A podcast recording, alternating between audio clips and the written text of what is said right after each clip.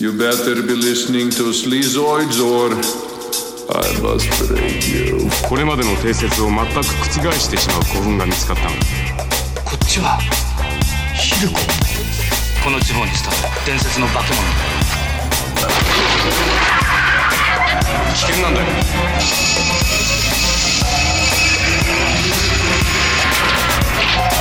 夜9時を過ぎると赤い服を着た女の子が廊下から追いかけてくるよ。地にある骸骨は昔交通事故で死んだ人の骨なんだって。テケテケのお化けってさ一人で体育館に入った人。真夜中の夜じ学校のプールのシャワー室から血が噴き出すんだって。ベートーベンの映画の気がして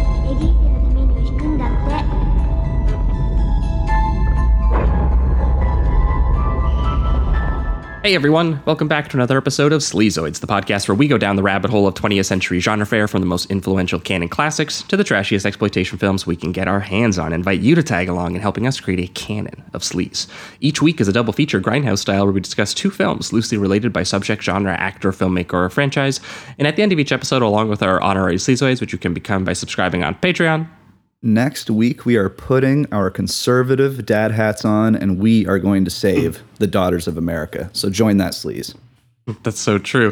We decide on all the official ratings and rankings for every film that we cover as well. Patreon subscribers also get an on air shout out and two bonus episodes every single month, which we have been doing for something like six years. There's like 140 bonus episodes, uh, as well as our bonus transmission series, which there's like almost 50 of where we talk about Yeah. new release genre films. Uh, so if you want any of that, patreon.com slash sleazoids podcast. We definitely recommend making the jump for any regular listeners.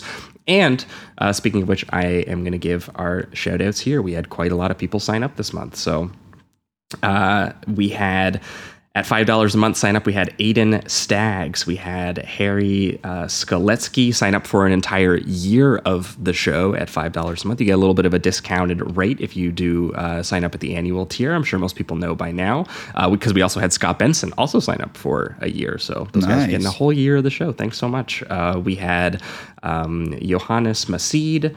Uh, we had Harsh Malarkey sign up for five dollars a month. We had Spencer Owens. We had Mike. We had King Dude six ten. We had Edgar, Noah Heller, uh, Dan Watkins, Sean Tennant. Um, oh, we're still going. Bryce Olson, uh, Puppy Man eight thousand three hundred thirty four. M Ready. Dan Malinowski, uh, Adam Prosk, Vera Medej, uh, Emilio R.A., B.U. Samuels, Joe Morris, uh, Chad Falatic, Colin Riggs, Gren Flynn. Well, you guys were good to us uh, while while we were away. Yeah, thank you. Jackson Hahn, O. Obrasky, uh, Ruben Sandwich. Mm, give me that Ruben. I like that name. You know, Abby Welcome. Holman, Joel Estrander. Uh, Christine uh, Schultz, who signed up for an entire year of the show as well, uh, Liam Melendi, and friend of the pod, Michael Chow. Thanks so much to uh, Nice. Michael. He he he was recently giving us a, a shout out on. I think he was listening to the the Branson Reese Roger Rabbit episode, and he was tweeting about it, saying that he really liked our discussion. So thanks so much, Michael. awesome. We're gonna we're gonna have to have Michael back on again soon.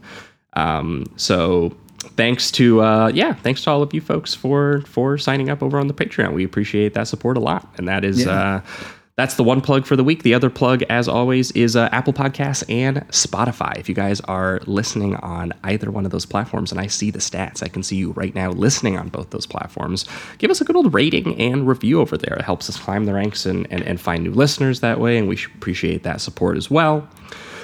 And the very last plug, as always, is merch. If you like the poster art that based out of Toronto horror artist Trevor Henderson did for our show, you can get that put on basically anything that you can think of. And you guys have thought of a lot of things. You have bought uh, notebooks, you have bought pillows, you have bought hoodies, you have bought pens, posters, everything uh, with with Trevor's art on it.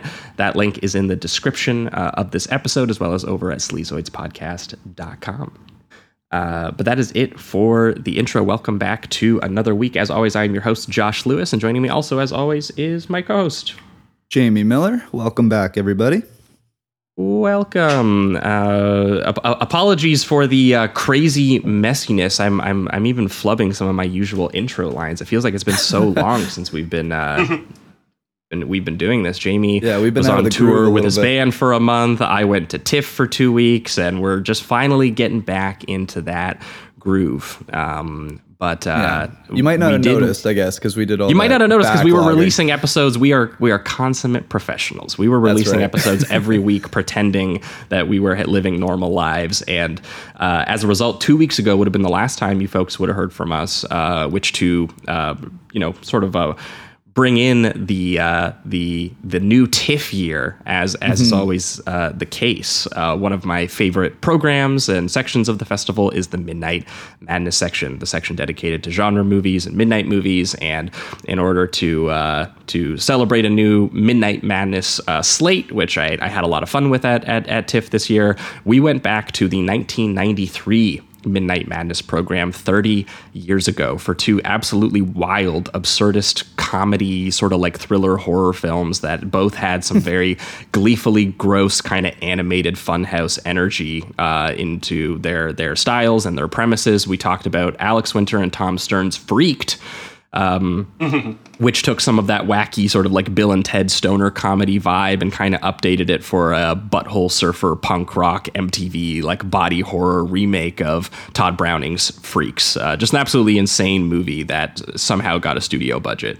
Yeah, some of the best practical effects ever. Like just the makeup on Alex Winter's face alone. Like you, they had to basically dub all his uh, all his lines because the, the half of his face was covered in prosthetics. It's it's crazy. Commitment. It's so good. It's so incredible. commitment. yeah, Yeah. Yeah, and, and and we paired that with the extremely uh, underseen and bizarre Australian co- crime gone wrong thriller uh, called Frauds, which stars uh, Phil Collins as like a Yes, it Pee Wee does. Herman esque like evil man child who uh, is you know like sort of an, an insurance claims investigator who really loves Rube Goldberg style pranks that he plays on people who try to screw companies out of money, uh, and a very bizarre movie that has lived in Tubi obscurity since it came out in uh, the '90s, uh, but but has some genuine like '80s Tim Burton levels of like childish visual sort of like slapstick mania to it. So I'm glad we got to Yeah. uh, check that out. It's one of those few like discoveries we sometimes make on the show where we're like, how has nobody seen this?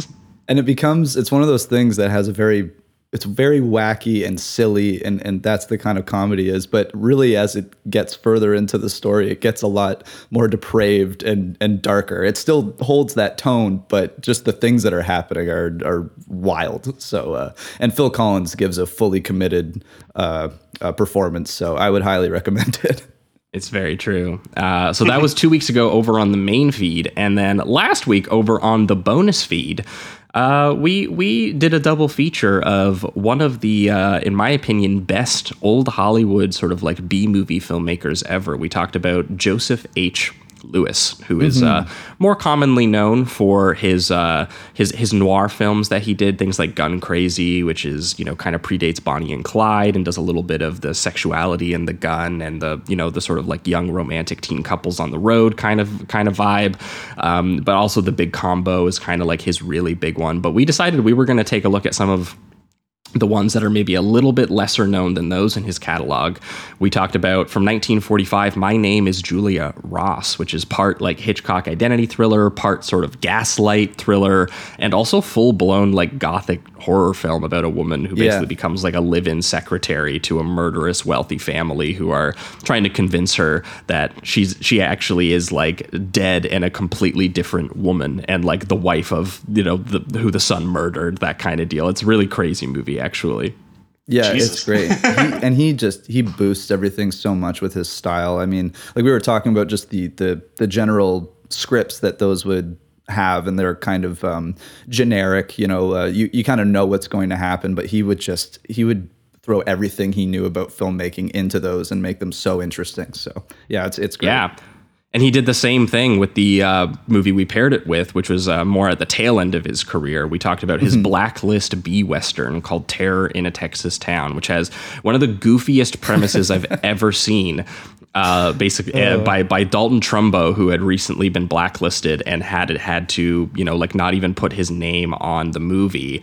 Um, so it's a very sort of like left leaning western that takes very serious ideas about you know like the the sort of encroaching sort of fascist violence and all of this, but it does it in the context of Sterling Hayden from Doctor Strangelove is an immigrant whaler from Sweden who pulls up to a gunfight with a harpoon to defend the locals from the greedy, violent capitalists. and it is He's looking for one of those justice. things where immediately you've drawn a picture in your brain of a giant man holding a harpoon at like a, a, a showdown gunfight, and the movie ends in exactly the image your brain is conjuring up and how he gets his way out of that situation. And, Starts uh, and finishes that way. it's yeah, and it's just it's so well directed by Lewis, like very sort of like noir esque action and some thriller beats to it as well, and yeah, very well done. Yeah, it's it's fantastic. I mean, it's it's a, a guy with a harpoon versus a gunslinger. You know, you can't go wrong with that. I'd highly recommend it. You got to get do justice, baby. Yep, Yestis. Uh, so if you haven't heard that episode over on the Patreon uh, last week, go back and uh, check it out. But uh, moving on to this week, we have our uh, annual returning spot for friend of the show, the incredible horror illustrator and writer who did the art for this very show, but also has tons of incredible work you can find on his website and on his Instagram, which some of you might know uh, as a slimy swamp ghost. And he even has a new spooky middle school scholastic horror book coming out very soon called Scarewaves that I'm excited to uh, for for people to check out. That guest is Trevor Henderson. Trevor, how are you doing? I'm good. Hey, how's it going? Thank you for having me on. Of course. No problem. Thanks for thanks for coming back. We we we have a spot every year, pretty close to October, that we're like, this is the Trevor spot. Yeah, this is the Trevor spot. He, he's- I'll start thinking it. up the next uh the next double for for next year. Hell yeah. Get prepped. Yeah. Yeah. so, uh, Trevor, uh, as as as it goes, you've been on the show enough times to know at this point. You know, we we we always have the guests kind of bring bring movies on that they want to show us, things that maybe are kind of personal to them. And when I originally approached you, I was like, "Well, Trevor, you've got a you've got a book coming out. We got to promote this book. We got to talk about this book." Um, and I was like, "Do you have you know Do you want to talk about any sort of like uh, things that maybe inspired it?" And you were you were basically like, "Look, you know."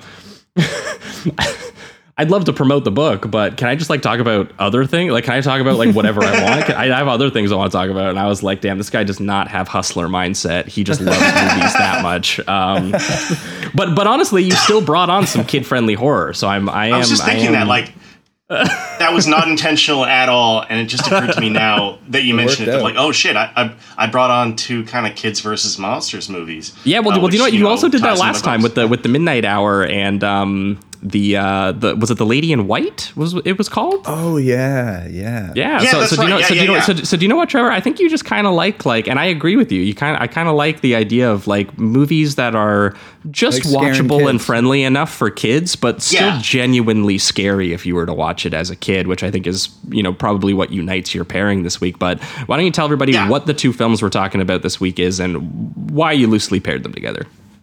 Yeah, so the the, the loose theme uh, this time is uh, kind of like school children getting into hijinks and fighting really scary, gross practical effects monsters. Um, uh, so I brought uh, School Ghost Stories, aka Haunted School, from 1995, which is a Japanese horror film um, about a bunch of kids who destroy uh, this little statue outside of their school, and it ends up with them getting stuck in like this weird parallel dimension version of their school and having to deal with you know the slit mouthed woman and all these other weird yokai. And there's a janitor janitor that turns into like the thing basically. It's crazy. It's great. And it's like just like a showcase every scene is a cool showcase for a weird set piece. Like they're obviously having the time of their life just like dumping more goopy monsters and more weird puppets and more like strange set pieces onto it. It's great. And i paired that with uh, hiruko the goblin uh, which is by the director of Tetsuo the Iron Man and many other incredible films, Shinya Tsukamoto. Um, and it's both uh, out of character for him and also at the same time completely 100% in character for him for various different reasons, um, which is a similar uh, uh, premise, which is, you know, uh, a student at a school teams up with this monster hunter kind of guy and tries to stop weird little human head spider crab demons from opening the gates to hell. Yeah, lots, lots of the thing inspired spider legs. Uh, Yeah, yeah. happening in both these Just- movies. Yeah, and uh, I, I feel like Haunted School is slightly more kid friendly because it's like you know Mm-hmm. there's there's monsters and the monsters are scary and they're never treated as comedic. Um, and the kids are always in danger, but you know they're they're generally faring pretty well. Whereas in Hiruko the Goblin, like there's geysers of arterial blood and people decapitating themselves and all kinds of wild Yeah. shit. Uh, that It's so it kind of feels like it is. It feels like a Ghibli film where there are decapitations um, to me, or like maybe even like a like a Tintin comic gone wrong in some way. Um, they're both incredible and they go well, really well together. Hell yeah, yeah. So we're we're going to be talking Yeah. about some haunted uh, school uh, Japanese horror, lots of goopy gore and creatures uh, attacking Yeah. small little children. So if children in danger is your, which which we ta- have talked We about a lot on, on the this show, show. I'll be honest about it. Yeah. I was reminded It's- of it's- talking about who can kill a child last year. Um, Oh my god, I love that movie. Oh, it's incredible. Yeah, I think that there's a, a really fine line to walk with certain things where like not not Who Can Kill a Child, which is a brutal, brutal film, but like these two films specifically of like being feeling almost like gateway horror and could be gateway horror for kids. Um, but also like no, not not that. yeah, so like like, like also weird. still freaky enough that it would actually still like probably traumatize a child at the same time. it would, yeah. Especially yeah, exactly. Hiruko, I feel like. Yeah. Yeah, Hiruko, you So- should keep away from your kids. Haunted School, I could see, you know, younger kids really vibing with, um, especially Yeah. if there was a parent like that. But Hiruko is like, nah, mm, no, no, no, I don't know about that one. Yeah, I felt like uh, I don't think any would be- Shinya Tsukamoto movie should be shown to No. any child under No. any circumstance. no, even when he's trying to make it more kid friendly, I'm like, dude, you just you- you're not totally capable of the the child's film for sure. I feel like Hiruko would Yeah. be something I show my like a 13, 14 year old if uh, if I ever have kids and you know they're ready to kind of get into horror. Whereas Yeah. the the haunted school, I would probably let my you know like 10 year old watch. There, I granted though, Yeah. again, and we'll get to it. There are some genuinely pretty terrifying things in the the haunted school. So yeah. Yeah. Um, Absolutely. absolutely. And I can't stress enough just how much fun the special effects people are clearly having in Haunted School. Like, Oh, yeah. it's so good. It's so good. Yeah. Well, that being said, I think we're going to jump right into it here. Let's kick things off. Let's start things off with Hiruko the Goblin.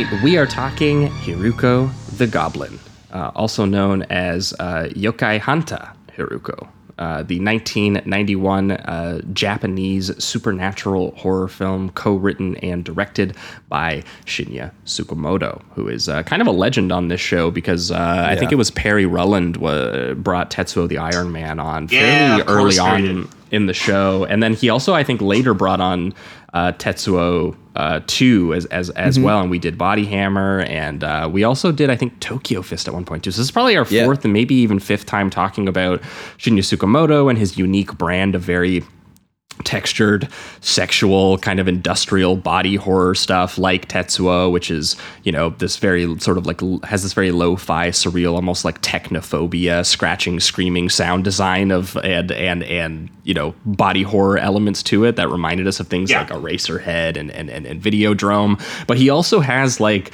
a very uniquely jolting and kind of untethered camera style where he he loves to move he loves to get unhinged with the editing style he loves to you know completely meld elements together. Like tetsuo it's like steel and steam and sweat and flesh and rust and oil and blood until like you literally can't tell one scummy texture from another one. And you're just like totally going psychotic with him and He also um, seems to like the pacing, like very speedy pacing a lot of yeah. the time, especially when he when, Yeah. once things really rev up. Um, Uh, it's just like not even like the way the camera moves. We have like when he represents the goblins, they're moving incredibly quickly in this kind of POV shots, and even characters, the way that they react are being very sporadic and screaming and kind of just very like throwing their bodies all over the place. It's it's it's very fast paced in that sense. Yeah, he has a certain level of like surreal energy to him that he just Yeah. likes to. Yeah, is a guy's dick suddenly a giant power drill? Why not? it is. Yeah, there you go.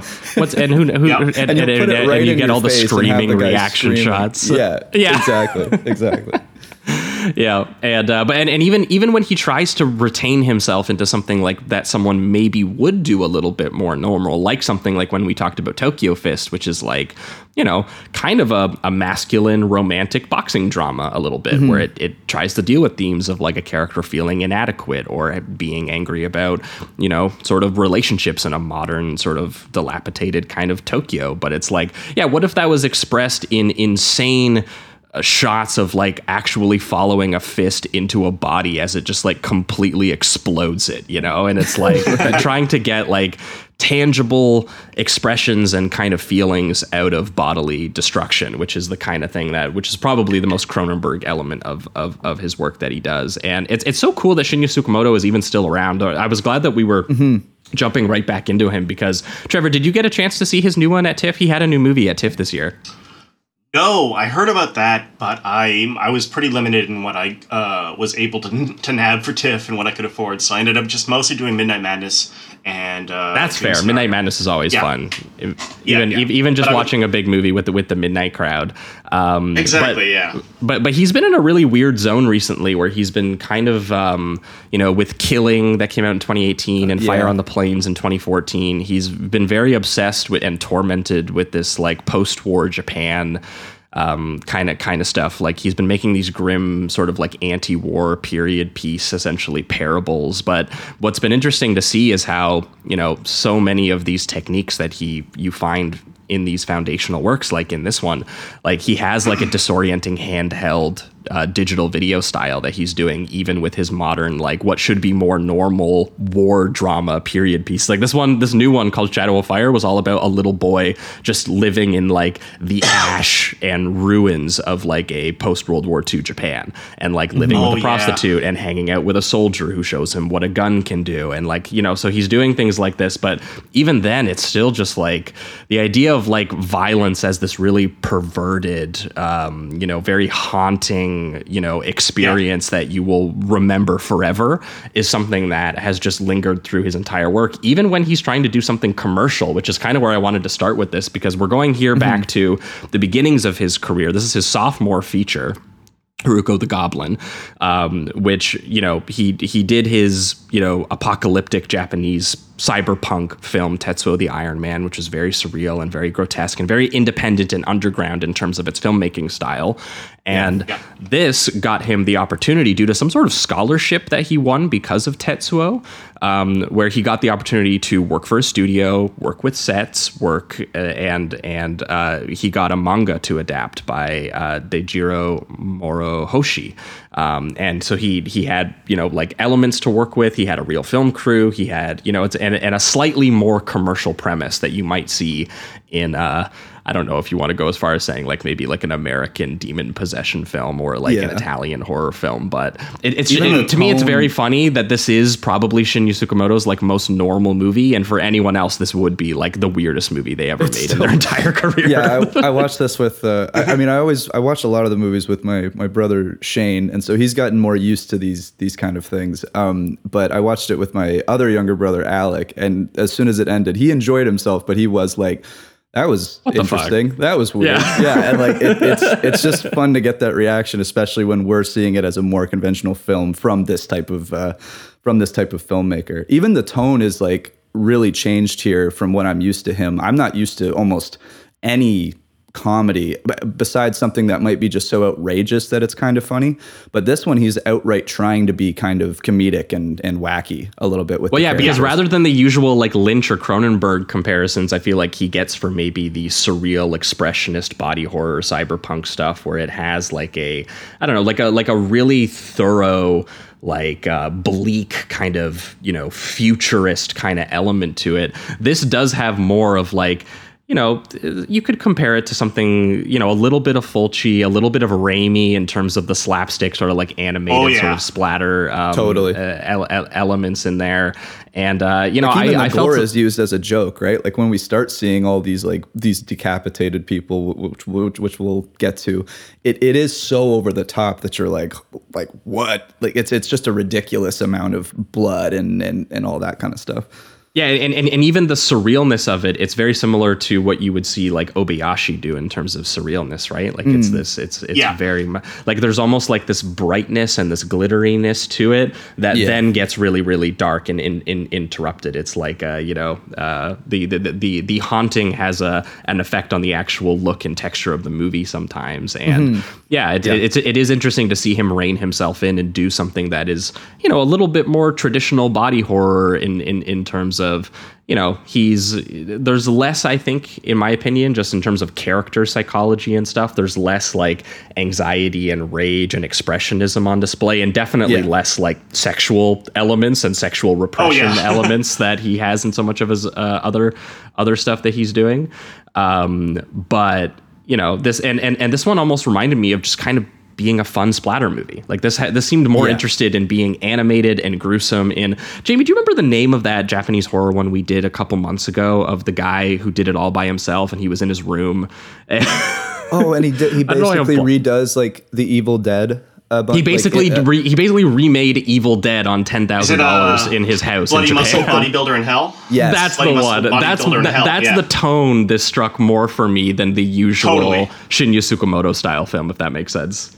Yeah. Yeah, absolutely. And that movie's so good. But like these are both great, but man, Bloody Muscle Bodybuilder in Hell is such a good time. It's such One a of the greatest time. titles Just of all a- time. yeah, Yeah. ju- a man purely just passionate about the Evil Dead and is like, I am, I'm remaking that as as in any way possible, like in whatever way I can. I'm gonna remake this Yeah. movie.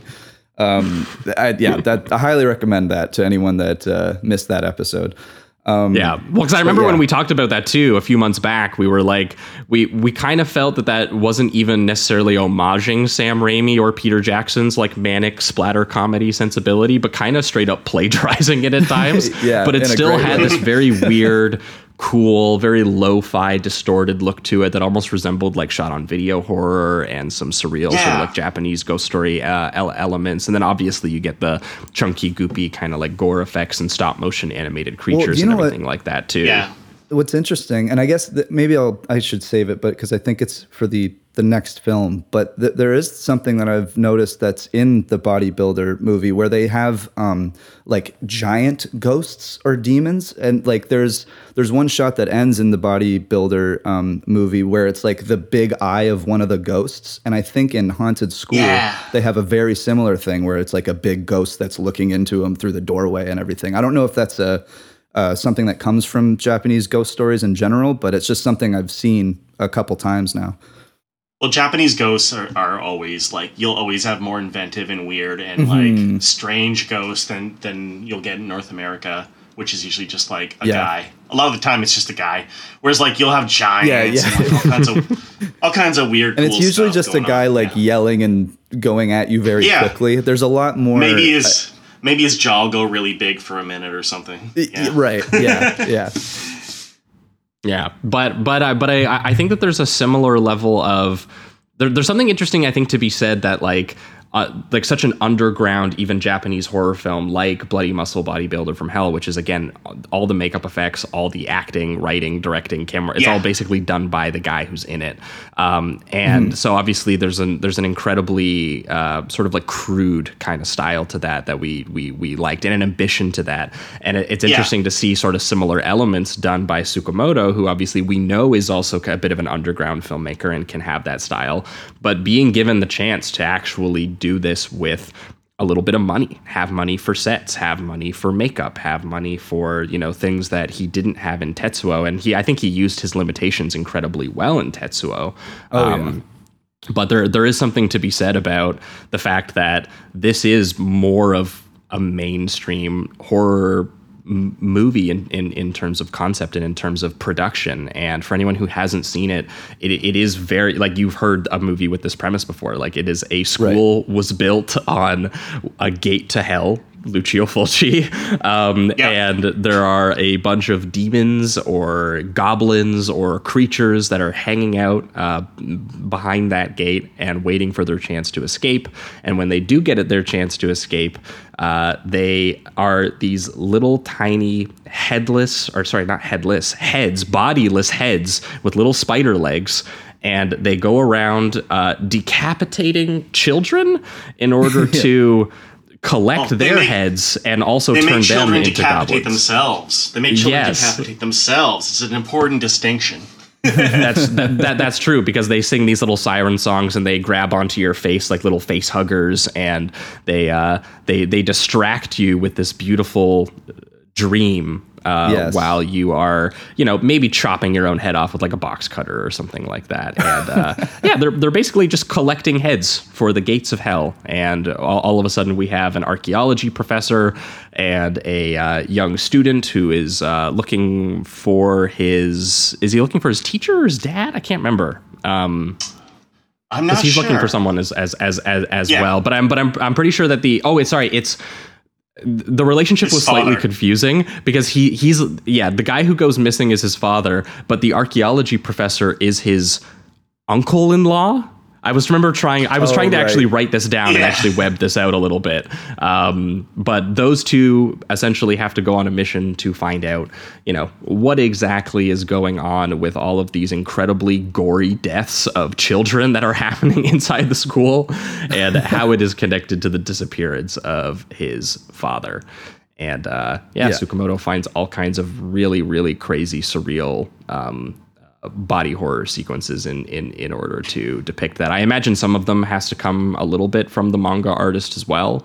Um, who Yeah. apparently is like a relatively well known like like horror manga artist. I was I was looking up uh, a, a little bit about him, and he was talking about all about his love of Salvador Dali and H.P. Lovecraft. So I was like, yeah, you Oh, know, there's a little bit of that like ancient folklore horror imagery, and apparently this dude like really inspired Miyazaki as well, like very early on in his career. Or at least Miyazaki says so. So Oh, sweet. This makes total sense. Yeah, Yeah. Yeah, there's. I mean, There's- there's, a lot of. Um, the thing that I noticed first, like right away, was, and we've kind of already talked about it, but just here are some specifics. Is the the tonal change that I'm not used to from Tsukamoto, where you're introduced to the archaeologist, and it already seems like. You know, he's people aren't treating him very well. Like he's kind of a discredited archaeologist now. They almost seem to be mocking him and almost patronizing him a little bit. Um, and they use that for yeah, like what kind of guy could get excited about breakthroughs in mound theory? They're like, come on, man. Yeah. Like, there's no fucking such thing as like supernatural beings hanging out in you know dirt riddled tombs and shit. This guy's like, this guy's just yeah, this guy's off his know? rocker. Yeah, exactly. and so, and even the way that um, he plays him is very just kind of like kind of silly uh, a little bit. Like he, it's Did you that did you recognize him by the way, Jamie? Uh, Kenji Sawa- Sa- Sawada is the actor playing him, who's actually the guy from the Kyoko's House section of Mishima. So we actually recently did talk Oh. about him. awesome. Yeah, Oh, I now dang. I do. That's that's awesome. Yeah, absolute king there. Um, and so it, it does that. Uh, it does that kind of that that tonal. It, it changed for me just because this is like I I've only seen Tsukamoto at his just absolutely most bizarre. It feels like um, Killing is a little bit more grounded, I guess, but but everything else I've seen has been pretty surreal.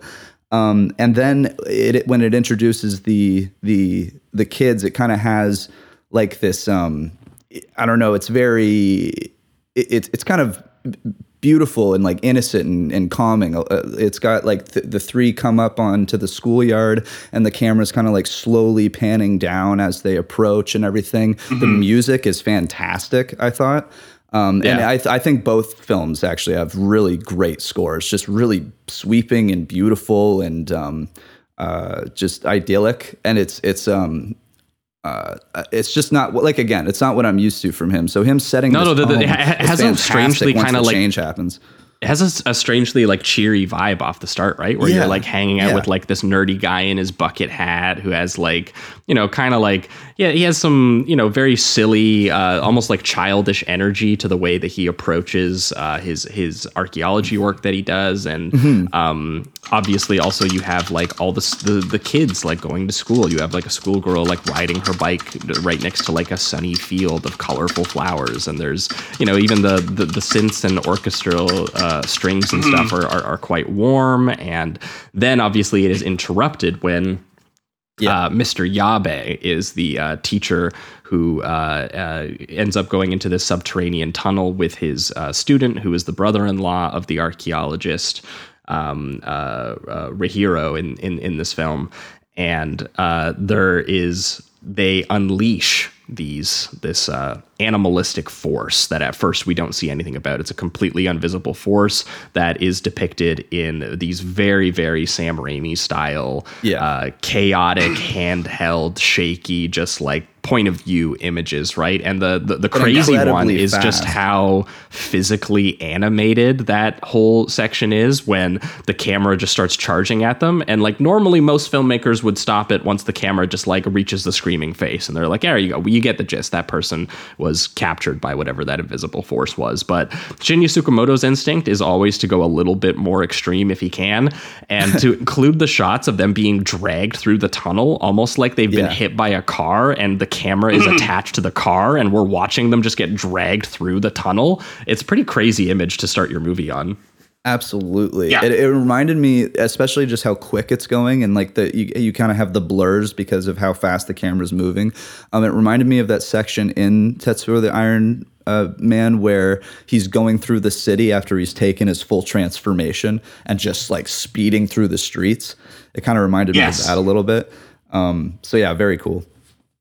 Yeah, when he's got the little the, the he's grown jets on his feet and he's just like motionlessly shooting through the city at 100 miles an hour. Yeah, it's it's, it's great. It really does feel like Yeah. a turbocharged version of the rainy like e- um, evil forest camera from Evil Dead, just Yeah. like rocketing so fast. And there's a later sequence with it in the school itself that just like goes on way past where you think it would, and it's like super kinetic. It's amazing. Yeah, yeah, and and, and, and shortly after we pick up with some uh, delinquent boys, including Yabe's son um, uh, Masao, um, who is the uh, the the main uh, kid who's going to team up with the archaeology guy.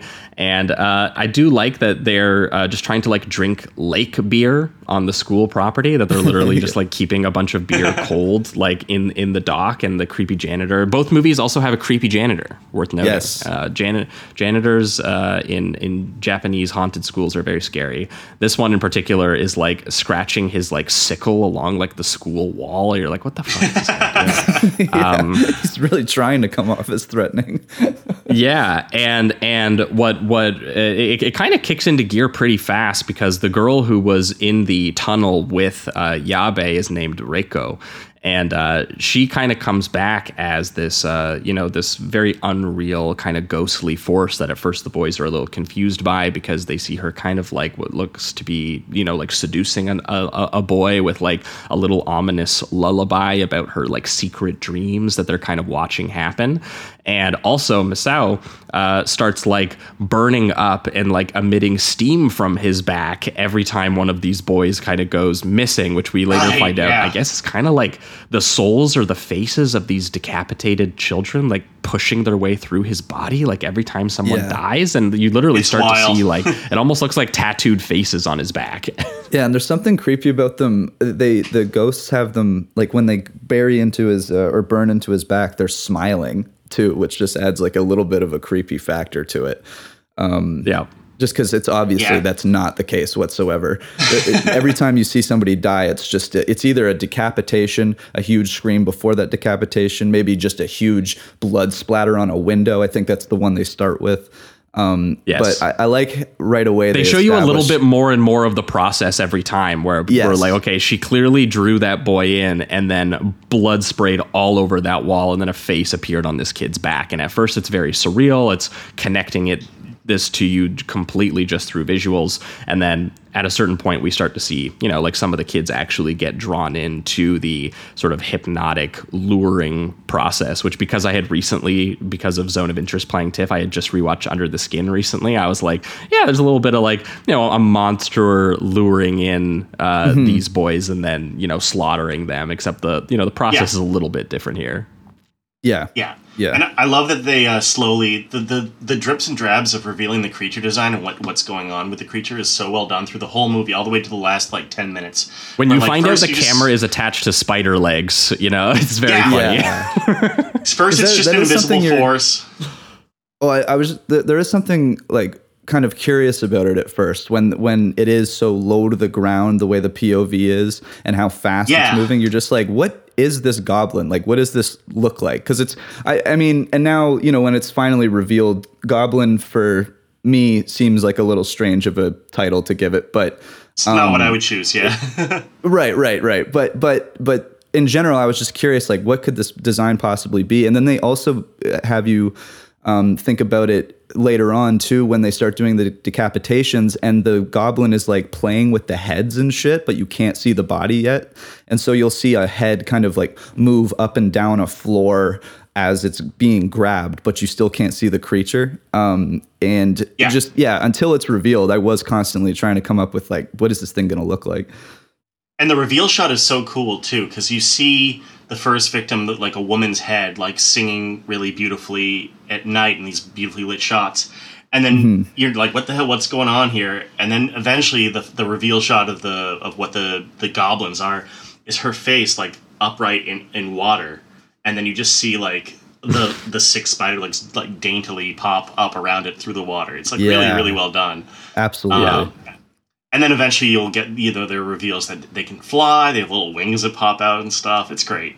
my, I, I was curious what uh, if you guys had this reaction or not. One of my favorite things that recurs through the movie is that they, you know, like each boy kind of runs into this little girl's head and she's singing a beautiful song and she's a little pale looking but you know she's you know clearly they they like her they have a crush on her or something they're going towards her and uh at a certain point, I was like, all of you know that she has like spider legs now. And I'm like, if you just like change the angle of where you're looking at her from, you would see these spider legs. Like there's that great sequence when she's like li- like sitting behind the piano and she's playing Oh, this yeah. very beautiful melody for him. And I was like, dude, if you like stepped like a few inches to the to right, the right. you would see the spider legs, Yeah. man. Like it's not Yeah. like she's not that convincing anymore after the reveal is actually made in terms of like how Yeah. she's disguising herself as uh I'm actually just like a beautiful girl singing a song for you and I'm like no you guys all know she's a spider now come on Yeah. guys Yeah.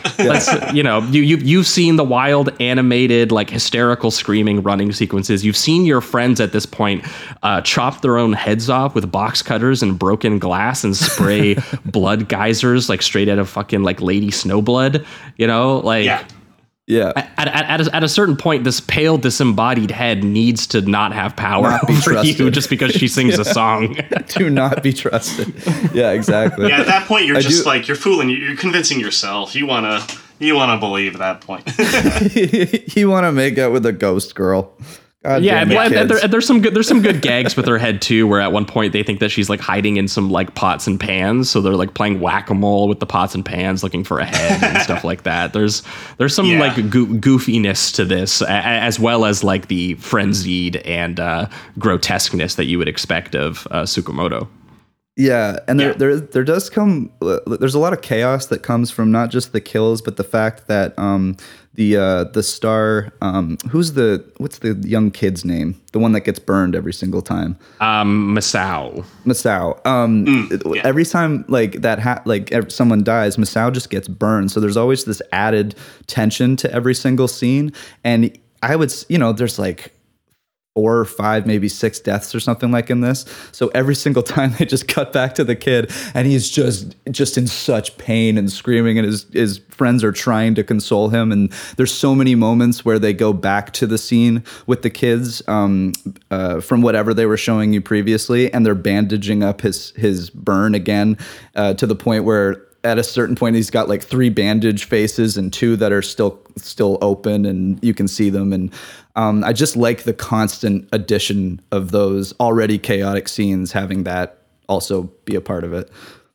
Yeah, he he, he loves uh, Tsukamoto has always loved the uh, the physical toll uh, Yeah. and like the, the almost irreversible nature that yeah like you you could do like someone's soul's trying to like come through the back of someone or whatever but he's like no what would that look like in terms of like like would it be charred would it be scabby like that's the kind of stuff that Tsukamoto kind of focuses on And it's such insult Yeah. to injury. Like you're already losing your friends. They're being decapitated in front of you, and then their happy faces are burned onto your back every single time. It's just Yeah, you are you Oh. already have to come across their heads just like sitting in trees, which is like one of the Right. freakiest images for me when he just Oh, like yeah. it's it, like like the tree branches almost look like spider legs, but they're not. It's just his head hanging there. Yeah, and then Yeah. they like, and again, he adds this little like it's a, it's almost just to be depraved, a little bit perverse, where it shows the head like falling off the tree and just into the darkness, kind yeah, of and like thing. leaking and shit. Yeah. Like yeah, there's just all these little details that he goes on that I don't think would be in a in a more conventional, you know, uh, haunted school kind of uh, film like this. Yeah, he always goes the extra step to be like textural or nasty or both, uh, Yes. preferably in, in every possible way. The the stuff with the Yeah. back I'd actually forgotten about, and it's so gross and weird, and just like totally not even necessary for the narrative at all. I mean, I'm sure it's from the manga, um, car- carried over, Right. but I refuse to believe it's as gross as Tsukamoto makes it um, in the in the manga. Like, he really does go the extra mile. Yeah. It's great.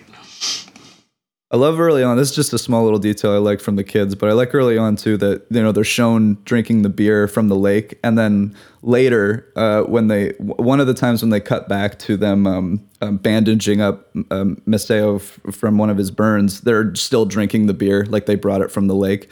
There was just something small about that detail that I was like, these kids are still partying. You know, they're trying to keep their head on straight.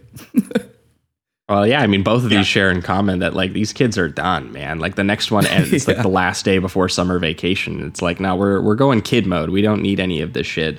That's And right. The the the the haunted demons just said no. It's time to grow up. You know, and Yeah. th- that's that's uh they they kind of get a little bit more. Uh, w- we start to actually find out what it is that's happening through a little bit of the exposition through Mr. Yabe's notebook. Um, where we find out that I was a little confused because I thought this was going to be like Hiruko was like a goblin, like he, that was just the name of a goblin, but it sounds like they're all kind of named Hiruko or like Yeah, it's almost like it's like Legion. We are one, but yeah, you know. yeah. It turns out that it's like so this like eighth eighth century like monster force of some kind, and the seal that was broken at the beginning uh, is is what kept him in like this stone room underground, and they have to figure out how to like seal him back in the mound and kind of all of this stuff, and um eventually obviously this is going to lead to a, an, an entire uh, subterranean set piece where he's going to go down there. And i i will say that some of the imagery that like leads us are there. There was one shot in this that actually i thought was astonishing um, which is the reverse side of the head singing in the uh, foggy river because I think you were talking about that reveal, Trevor, which is a great moment Yeah. when it's just you know the, the the pale little girl's head face up in the pool of water singing the song, and then you know revealing the spider leg straight out of the thing where it starts crawling around and moving around, and they obviously they get into this whole set piece where they're actually fighting um, with her and and and everything like that, and there's Yeah. a there's a whole lot of great like physicality to that, which we'll come back to that set piece. But the shot that they do eventually when they do go underground and they do the reverse shot of what it's looking like when she's up looking up at the moonlight in the pool, face up, singing her song, Mm-hmm. and it's all the little Hirukos at the bottom, like reaching up for her, being like, Oh, uh, hello. You know, she's got like a little collection down beneath. It's almost like those little ashy guys in like the Little Mermaid or whatever, who just like Yeah. Yeah, yeah. they all like just they're, they're, they're little like urchins that are just like stuck on the rock forced to look at like you know the uh the the girl singing her song up top but it's so cool to get the reverse shot where you actually like you're in the cave and you see the reverse side of the water and the moonlight and her head and everything like that and it's just a cool bit of like world building which is maybe another image from the manga as well yeah, Yeah. yeah. Is that the moment One- where you see another like the whole crowd of them? Oh, sorry. Go ahead. yes Oh no, go ahead. Uh, and their head well, their heads thing- move as one. Yeah, it's cool. Sorry. Incredible. Yeah. Yeah. I I also love um uh the the archaeologist's little the tool that he uses. It's like a shock tool of some kind as he's fighting Right. fighting them off. Um, well, pl- and, and also like a sensor, right? He used like Yeah. pots to create some sort of like demon sensor or something. yeah, Yeah, he just cobbles it together. It's so cool. I And completely he- forgot about that too. Sawada's performance is is so fun too because he's just constantly like really reacting to all the chaos that's happening around him. So he's as all the all of this violence is happening, he's the one that's also screaming at the top of his lungs, but kind of just frantically using his tool. It, it almost seems like he's not skilled with it, but he's just determined enough to to try to, to use it against them. Um, it's very funny the way he comes off. It's like he knows what he's talking about. He's aware of these goblins and this kind of ancient past and everything, but he still comes off as kind of a goof a little bit. Um, and Yeah. uh, I, I loved that mix in his character. He's, he's So very funny. very watchable and very uh, goofy, but also competent in a in a very uh, Yeah. It's a good mix. Yeah. Yeah, like he, he I- it it feels sometimes like he stumbles into the right answer, but his knowledge at least gets him to that point. you know what I mean? I I, I, I Yeah, do yeah. love that his main weapon in this is bug spray. That's just a good joke. great. Yeah, when he- like he stops using whatever contraption he has, and it's just now it's just spiders coming at him, and he's just like spray, spray, spray. Well, yeah, because he kind of figures it out during that set piece where, um, you know, like uh, Reiko is uh, seducing uh, Masao, and the, you know, the, the the whole deal is that you know she's playing the little um, uh, piano, and I think it's right after too that the janitor like chased them around and was like, "I told you guys to leave. Like you guys, this is the you guys caused all this to happen." You know. Um, Yeah. but she but but she's singing her siren song and you know for some reason even though he knows she know he knows that she's a spider she's seen the spider legs he's you know he's getting a little bit closer to her and we do get revealed that they kind of weaponize like feelings and dreams and kind of hopes and all of these things and you know she eventually at some point is like drooling on his head from the ceiling and we go into this dream you know where you know he is you know being sort of uh you know r- r- reintroduced to her because he has like a romantic feelings for her and it's almost like this like Yeah. field picnic style thing where it's everything's bright and shiny and happy and and uh but she is telling him in this perfect dream of like a date together uh to cut his own throat with a chainsaw Yeah. It's an amazing scene. It's so cool. and he like puts Yeah. it slowly to himself, just smiling and everything. Yeah, Oh and then he wakes up to see that the spider head is like basically nearly making out with him and is, you know, straight up doing like the alien face hugger, kind of like grabbing onto his skull and stuff. And it's at that point that uh, the archaeologist has to come in with the bug spray and actually Yeah. start like fighting it. And it, there is some cool little beats to, you know, having the head like roll up its legs so it can like roll on the ground and like Oh, hiding yeah. in in in certain things and and it almost does like a uh, kaiju movie level of like evolving and growing like i was thinking about of uh what's the what's the oil monster godzilla hedora that's his name right Hedora, so, yeah, yeah. yeah. You know how he's the giant sludge and then all of a sudden he grows wings and godzilla has to figure out how to deal with that that's what i was thinking about Yeah. when all of a sudden this spider head woman just had like butterfly wings and was like Yeah. you know trying to shove her tongue down throats and shit like that and flying around Yeah, I love when monsters have like stages uh, that are slowly kind of revealed, so the the characters have to like react on the ground, like just quickly decide what to do now, and then it keeps going. Like it's like boss stages. It's great. Yeah. Yes. Yeah, exactly. And find come up with like a new solution. I also and then just Yeah. because of a, a new design, usually the director has to figure out a way to kind of capture that as well. And and something I was surprised by, especially just given the first half of the movie where they take a lot of time to to slowly show you the design of the creature. This the, last 45 minutes, they just show it to you like over and over and over again and he's not shy about uh um, the practical effect work whatsoever. Like he's very confident in showing the spider demon things crawling around and in every which way too. Sometimes they're on the ceiling, you know, like you said, they eventually evolve into a flying form. Um, they have a ton of close-ups when they're actually walking towards characters, and it looks fantastic. It looks awesome every single time. Um, so that was something I was really impressed by and not really expecting, to be honest. Yeah, the effects are amazing. They're all practical, obviously. They're all done very ingeniously. Um, And I ha- I'm not entirely certain. I have to look up the credits because I, I have a bad head for it. But I believe the guy who designed all that and did the special effects also did a lot of the character creation and monster design for uh, the Splatterhouse game series and um, Oh, okay. House one of one of the House of the Dead's as well. Oh, cool. Uh, yeah, Takashi Takashi Oda is is his name. Special creature Wow. effects.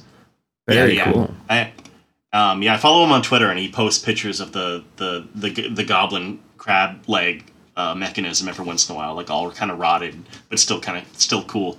Oh, that's sweet. That's very cool. Yeah, Yeah, it's great awesome. work. It's awesome. I love the design, and like you know, it, we have seen the design in in itself. It is very much like the the thing. Um, but Yeah. just I, I was I was really surprised by the confidence in him showing it so much and so well. yeah, Yeah, because it sometimes looks that can backfire, right? Like if the effects Totally. work doesn't hold up, or you don't have the visual imagination to like actually make it physically feel threatening or scary in the way that Yeah. you know they should be, that that Yes. can go really wrong to show it so much. But This yeah, could easily they do be it, they very do it pretty well here. silly. I feel like, and not Yeah, like can be, creepy in yeah. any way. Um, and of course, there's some silliness built into it, but it all anything that is kind of funny seems on purpose. Whereas I'm never, I'm Yeah. never really laughing at the the creatures themselves. They are kind of terrifying. Yeah, yeah. It just it, I looked it up. It is Takashi Oda, um, and he worked on among Oh, other yeah. things Hiruko the Goblin, Tetsuo Two, Body Hammer, uh, some of Oh, the nice. Gamera films, Splatterhouse, House of the Dead. Extremely cool. yeah, that's awesome. Awesome. The, the effects work in Body Hammer is amazing as well. We talked about the, uh, you know, some of the ways that they meld like the, like that sex scene with the the mom where he's like holding a gun to her head or whatever, and then the gun becomes like part of his hand and shit. Like it fucking what a crazy. Yeah. I kind of see that. I'm I've only seen. the Uh, I was well. Did did he do the more um the uh the more modern Gameras? Because I think I've seen a couple I- of those. I believe, yeah, he worked on some of the the, the '90s trilogy of Gamera films, which are Oh, for me man, they look uh, great. uh, us- they're incredible. Those those three films, along with Shin Godzilla and the original Godzilla, are like the kaiju films for me. Mhm. They're so good. Yeah, I think Um, they're great. Another thing yeah. I like too is the um they kind of set this up for they, they have these almost visions of hell where they see all the all the crab spider creatures and the other souls that have been buried into the or burned into the kid's back. But he's almost seeing him as a vision of like he's almost like the devil or something. He's got all the burned uh, burned people in the back. He's got these the three horns coming out of his head. He's like reciting some uh, spell of some kind or something like that. Um, and then it, later Yeah. on it it becomes kind of the answer to everything. He is the one that he puts on this almost makeshift crown and and does a similar uh, ritual or whatever to kind of save the day but i like the the all the imagery of hell that they set up prior just in the vision is very cool as well Oh yeah, yeah, absolutely. It's it's pretty ingenious all throughout. yeah it's it's seamless the way they go through all of these um these kind of surreal moments where they have the more idyllic like the field you know it almost it, it almost doesn't make any sense. You're it, it- it's just a, a vision of pure bliss that you're like where is this field? Why am i here? What like it just doesn't make any sense. But then also going into these visions of hell at the same time. Um, but then also keeping a wackiness to some of the character reactions and everything. It's it's honestly he's balancing a lot and he's doing a really good job of it. Not that i'm Yeah. surprised because that is kind of his thing you know Yeah, I Yeah, mean the fact that the archaeologist basically goes like Indiana Jones mode at a certain point. He's like, let's analyze the symbols. Let's find the land shaped like a rhombus. You know, let's draw lines to statues to the gate and all of this. Like it's it feels like such a strange um like solution to the presented problem, which obviously Yeah. in like something like a Fulci movie, you would just be like, nah, give the fuck up. Like you're just gonna descend and it's gonna be fucking horrible. Like like this kind of character doesn't typically make sense in a story like this because it's like this character would just be defeated or he would be decapitated or like it doesn't make sense that this would be the way that you i mean shit even the janitor uh he thinks that he's gonna get like changed or infected by the goblin at one point so he just shoots himself in the head off screen right um Yeah, yeah, they do that really. I love. I forgot almost about this detail too. Right before he walks away, and you hear the gunshot, they have that little like it seems like a little tentacle thing coming out of his neck, as if he is starting the transformation. Um, Yeah. which I found interesting. I do wish they showed, and correct me if I'm wrong. Maybe I'm just misremembering and I haven't looked at my notes deep enough yet. But they they they don't actually show that full transformation, which I if they could have pulled it off, I would have liked to see. Just because that heavily Oh, implies. oh, that oh, you mean is like the something- actual head being torn off and then turning into do. the monster? Yeah. Oh, they yeah, do. it's at the very end. Yeah, they Oh, at the very end you, you I just see probably the forgot head. about it in my notes here. Yeah, it, it's kind of in the end with the, where everything else is going on. Um, but yeah, they definitely Mm-hmm. do show like the head just like decapitating itself with uh, pushing itself off. It's really cool. Well, and I was gonna say because the, the, the- they show them find Mr. Yabe when they eventually go uh, into the stone room and everything like that too, right? And they show Yeah.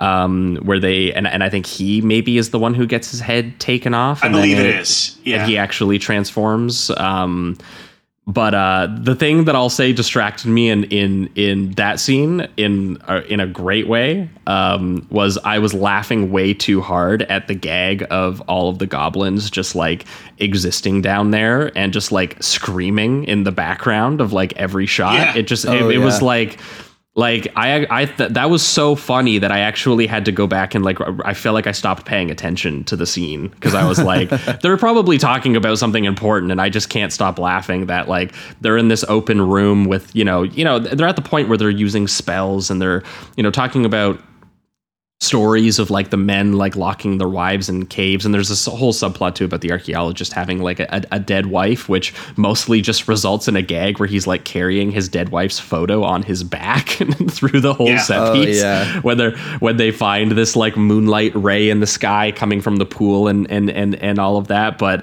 yeah the the whole thing where they're just screeching down below at the bottom of the scene where they're they're sitting there up top like being like yeah how do we defeat these guys how do we lock this gate and all you can hear is ah! just like Yeah. down below he does this really cool kind of um, low angle shot too, where he pans across them all, and you can just see all Yeah. their like. It's it's what their Little hands, like, look. Yeah, or, yeah, they almost look like hands. Yeah, it's it's the strangest design for a like a mouth that's yelling or something like that. It, it is very weird.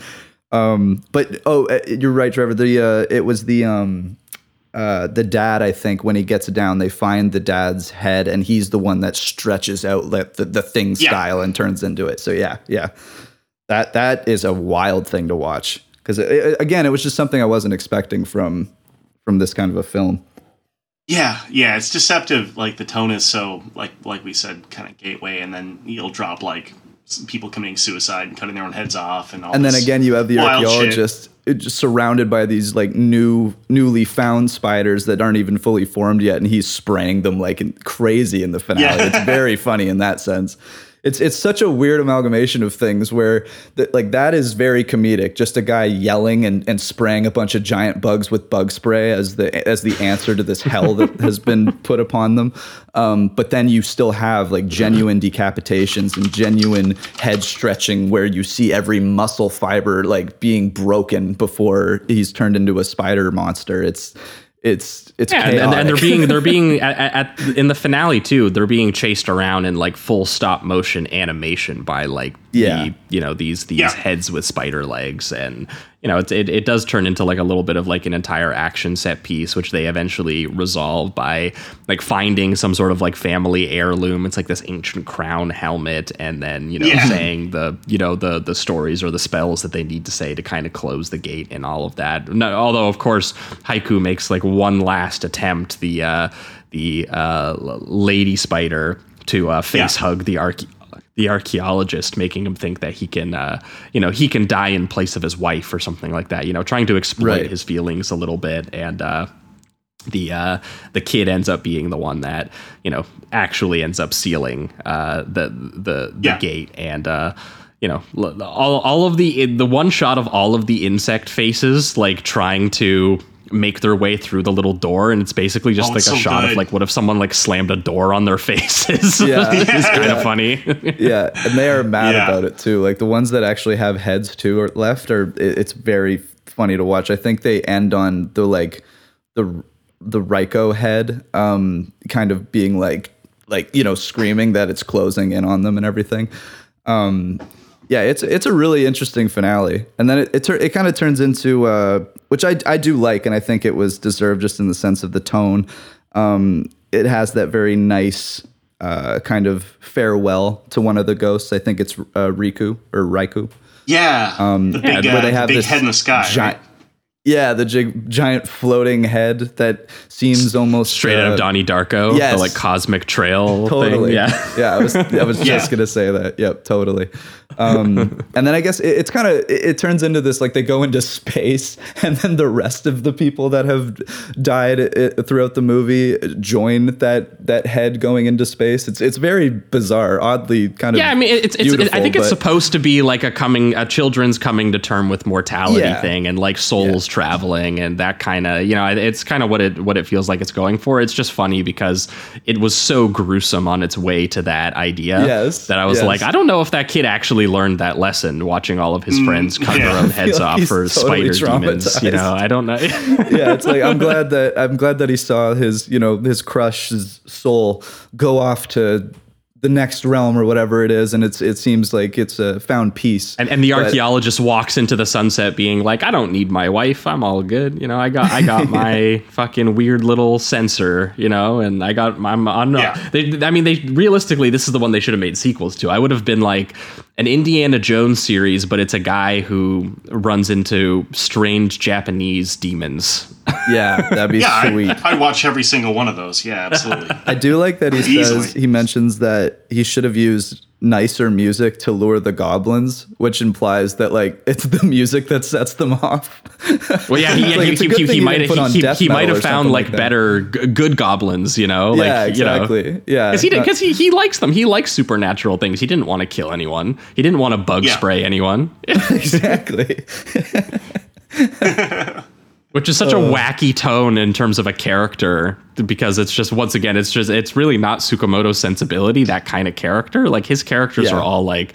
Fuck the world, you know. Like I think about the our love will tear this fucking world apart as we're gonna like fucking demolish Tokyo and become the new m- new flesh metal people in the Tetsuo movies, Yeah. right? Like it, his his philosophy, and even in his war stuff, like it just seems so much bleaker in terms of the characters he's attracted to, the psychologies and psychosis that he's sure. attracted to. Do you think it's And, because he um, was doing um like it was his his first studio gig, so he wanted to give a more That's what I think. I, I think he was just he, he was story in that doing what a studio filmmaker does is they take material the studio wants to make and they just they punch it in the way that Yeah. they know how to do that kind of thing, you know? And, and and and as a result, he does get something that has a little bit of a similar vibe to like Obayashi's house, just in terms of like the Yeah. surreal, haunted, you know, weirdness. You have some of the flying heads, you have the bright, colorful, silly attitudes a little bit mixed in with the more grim stuff that that, that kind of comes up on the side. Although in this case, Yeah. a lot more sort of creature and splatter movie uh, eccentricity and sort of slapstick energy and, and and everything. And it is very cool, I will say, to see Tsukamoto work with studio sets and studio cameras and work with someone else's material. Yeah. Um, but uh part part of it for me if we maybe are pivoting towards the reductive rating round is this this still ended up in the very very high three territory for me i, I want to come back Hmm. to it because i i was just a little surprised by exactly that where Yeah. i was like it had the silly gory manga energy to it. It had some of the tonal wackiness that i you know thought i'd get a little bit out of it. And in terms of story and character i did feel a little bit like it was a little like four higher for him where it mm-hmm. was not hmm. as perverse in terms of Oh yeah, philosophy yeah. and psychology. And there there there is one of those things where it's like you know I really like the perverse expressionism of him as a filmmaker like in Tetsuo there's something mutilating about the futurism of it. There's something bleak about that. And even Tokyo Fist where it's like the emotional romantic stuff is released through the destruction of the body and that kind of stuff. Like that that that to me is a little bit missing in this because he was adapting someone else's material and because the studio clearly wanted him to release a you know kind of a fun you know splatter horror film that was kind of popular at the time especially with the post evil deads. Um so like I, I i totally get that. And i also think that he did like a good job of someone being asked to do that kind of movie. It's just one of those things Yeah. where when this devolves a little bit into them sitting down and talking about like the conventional stuff about like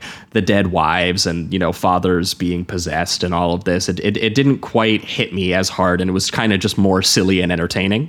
Um, Yeah. But like as far as studio horror goes, like the fact that I'm saying that this is like a conventional studio horror film because it's not. Like it's it's Yeah. fucking crazy still. It's Right. weird it's gross. It features ghostly disembodied goblin heads with spider legs seducing children with siren songs so that they will chop their own heads off. So like at, at a certain point i'm like is my argument full of shit? I don't know. But that was just my immediate impression watching it for the first time. But i will say like I, this, this is one i see myself coming back to and maybe warming up to uh, that specifically. It was just in terms of being super familiar with Tsukamoto, this was uh, a little bit impersonal uh, for for him in a way that I was not expecting on first watch, but very solid still. Yeah, no, I, I, I totally, I do totally get that. I, uh, I, I think I'm still, I'm gonna give it a four. I really do still, um, kind of love this movie. I, I to- totally agree with what you just said. Um, in the in regards to what I prefer Tsukamoto to be doing. I just think that this is such a it's unique in that sense that you get to watch somebody so weird, uh, so unique, um, and, and so like perverse uh, do something that's more of a conventional studio horror movie. I always like Yeah, it's seeing kind of that. why that's kind of why we love The Fly, right? Because it's like Yeah. Cronenberg's weirdness being mixed with like a more commercial premise for a horror movie. yeah, it always it, for me it always just pushes it into this weird state where it, it, it, there's he finds balance, but there's always this um this kind of whiplash that I really enjoy, where you have a more conventional moment, more of a conventional dr- dramatic beat, and then all of a sudden you have just geysers of blood spilling out of a body, and and you know that head being taken into a spider monster, and and then you know it's seducing uh, children through song, like you said. It just there's there's so many weird elements that mix in with the more conventional elements um, that it, I think it it it wins me over by the end. Um, but uh, but yeah, I, I totally get what you're saying. Um, but yeah, that being said, the, the the visual effects are incredible. Like every single time they show the the spider monsters, I found it to be kind of uh, fresh, and um, I love the way that he captures the evolution of them um, and how he slowly unveils them, but then still takes a lot of time showing you them. Like the first 45 minutes is very suspense built in that sense, but then he just outright every scene basically has one of the spider monsters, uh, and uh, and I love that he's not shy. Anytime a director isn't shy about the practical effects and has that confidence with it, um, it, it it really wins me over. So yeah, I would I would recommend it. It is very um, traditional, just in the sense of how the character beats are going to go and all of that. But if you're if you're in it just to watch the the incredible effects and just watch you know Tsukamoto obviously have a very good time with what he was uh, allowed to do. Um, you, you'll have a Yeah, have and great working time. with a cinematographer well known for those like uh, '90s era Godzilla movies. Um, Mm-hmm. So like it, it has some of that uh, texture to it and and and color to it as well. It looks nice. Yeah, yeah, and it, it once again, it is wild to have something that's like uh, you have a lot of uh, of innocence, and and even the a lot of the um the score has this what reminded me of those scenes in like older RPGs where it would just be the the small town and like you're talking to your friends. It's just very Yeah. very inviting and very beautiful. Um, but then you have the most perverse, crazy spider monster shit at the same time. So yeah, that back and forth is great. So four out of five for me. Hell yeah, for you, Oh yeah. Oh yeah, four out of five is where I would land as well, and I totally agree uh, with all those points. I came at the movie from having, I think I've only seen, yeah, I've only seen Tetsuo the Iron Man, so I'm, I'm severely lacking. Oh, and I just watched Haze recently, but when I first saw it, I was I was coming from a, a place where I was really not familiar with Tsukamoto's mo- work at all, um, so I kind of just took it on its own terms where. Um, but like if I came to that expecting like oh it's a, Tsukamo- a Tsukamoto film, like it's tame. It's it's quite tame for that because he does all kinds of wild, tran transgressive, extremely bizarre shit. Um, Yeah, so wa- watch it before you watch Yeah. like Body Hammer or Snake of June or Bullet Yeah, yeah. Ballet. Because I was like, I think this is like my eleventh or twelfth Tsukamoto movie. I like, I genuinely love him. Like he That's going to color it. know? Yeah, that that'll color your viewing experience for sure. Um, but if you go into it expecting to, like a standard kind of like sort of kid adjacent like J um, creature feature, there's all kinds of wacky wild shit happening here. Um, but both, both, yeah, both. I, I can definitely see that that point of view as well. For me, it just works so well, um, and I love the characters so much, and I it feels like a Hergé, like a Tintin comic, but with brutal decapitations to me. Um, So I have no choice, no choice but to love it, and all the you know practical effects monsters and everything. Oh yeah. Yeah. Well, I think that that's going to wrap it up for uh, Hiruko the Goblin. We're going to be right back, and we're going to be talking about more children being tortured by practical creatures in a movie called Haunted School. Stick around. められた時恐怖の一夜が始まった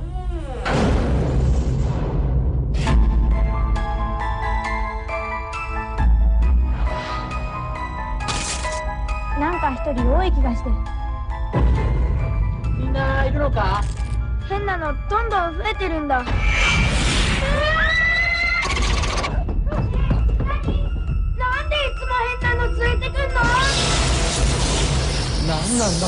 All right, we are back, and we are talking about Haunted School, aka uh, School Ghost Stories, which is a pretty literal title. um, the it is a uh, 1995 uh, Japanese supernatural horror film directed by one uh, Hideyuki uh, Hirayama and written by Satoko Okudera. Um, now, I have to ask you, Trevor, because there's not a whole lot of information about either of these two really out there. Wha- wha- What's your familiarity level with these filmmakers, or was this just one that you like you heard it on Reputation? Because this is one that's actually not that seen. It's not that widely available. So maybe Yeah. tell us like your your first time watching this. Um, I saw Hiruko the Goblin, and it was I saw it being discussed in the same circles as Hiruko um, because it travels a lot of the same ground, and and it, you know it feels similar. I'm not familiar with the director at all, unfortunately. Now tell me, is this is this like the horror forums? Like, how, like what, what are we talking about? Where, where, Oh, where just were on you seeing this discussed? just like on film Twitter through like different different people. It might have been there's a guy I follow on Twitter who is uh, Christian V, I think his name is. Um, I'd have to look it up. But anyway, he, he I think he was talking about it someday, or maybe David Sodergren, who's an amazing horror author who highlights a lot of really um, deep cut films. One of those two, anyway. And uh, it's not available. I, I've been uh, petitioning like Arrow Video or Shout Factory or somebody to get the rights to these films because not only is it there's four of them, it's a whole quadrilogy of spooky ghost stories. And, Yeah, these um, must have I'll- been popular in Japan. I'm guessing if they had enough market Yeah. where they were like, let's keep making more of them. He directed and all apparently four, right? uh, I think he did the first two, and then other directors did three and four. I'm not entirely Oh, okay. sure. Um, but apparently, like I've only seen the first one because that's the only one. He, that he did number re- four as well. Wow, no, he did. So, Oh, so he, okay. he Yeah, might yeah. have just skipped the third one. Okay. Okay. Wow. Um, but yeah, the only one with re- reliable subtitles that you can find um, because it's not conventionally available anywhere is the first one. So it's the only one I've seen. But by all, for all intents and purposes, the second, third, and fourth one are is equally packed with ghouls and ghosts and cool, spooky set pieces, and I would love to see them. Um, yeah, and and, I would you assume know, if it was done by the same director, it'd, it'd have a Yeah. similar competency. You know, like it. Like Oh, this yeah. is a, it's well made. So It is, yeah, and I've heard that uh, you know two, three, and four are as good or better. Like there's not really a dip. Um, cool. And, and I Yeah, the, just the, the third one is Yeah. done by one of the Gamera filmmakers. Oh my god, it's Oh. going to be incredible. Yeah. Um, yeah, the the Sh- Shusuke Ke- Kaneko.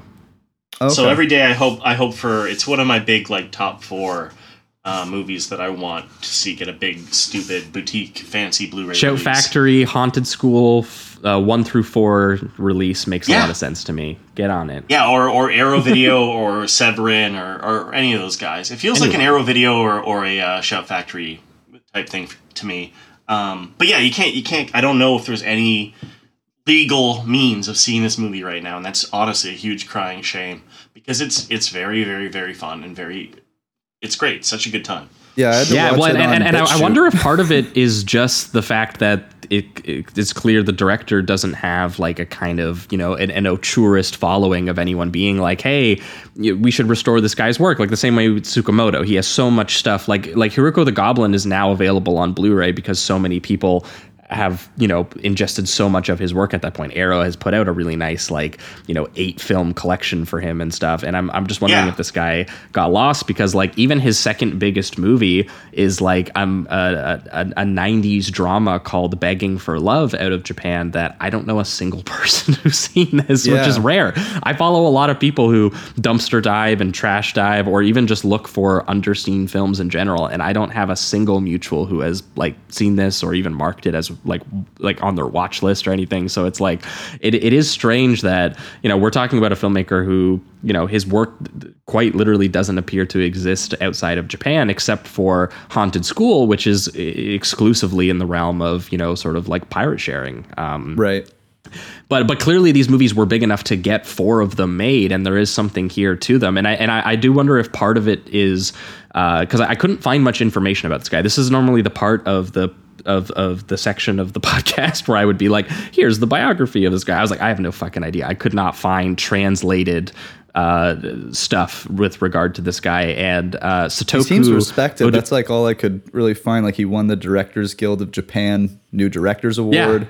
Uh, it seems like he's won a, a few other awards as well. So it's like he's he's very respected. But yeah, there's like nothing on the guy. Yeah, and then and then his writer Sa- Satoko Okudera, who uh, is is someone who's a, is a little bit more familiar with, just because she uh, is well known for her writing collaborations uh, with uh, Mamoru Hosoda and the, the, the anime films that that he does. So she uh, uh, wrote The Girl Who Leapt Through Time. Uh, and also wrote uh, Wolf Children, which people yeah. might be a little bit more um, familiar with. Um, so, Yeah. Yeah, and then other than that, the only other people who worked on this that I was like um, even slightly familiar with, uh, the editor worked on Evil Dead Trap, which is an incredible Oh. Japanese horror film that we Yes. talked about this year. Awesome. Um, definitely a movie that if you liked what we talked about today, that is like the grimmest, most disturbing version of that kind of movie that Oh, we've yeah. talked about. And Yeah. uh, also the, the uh, production designer for this, uh, which I want to give a special shout out to because I think that if there's anything I really loved about this movie, actually, it was the production design. Um, it was uh, Hideo Nakata's production designer on Dark Water.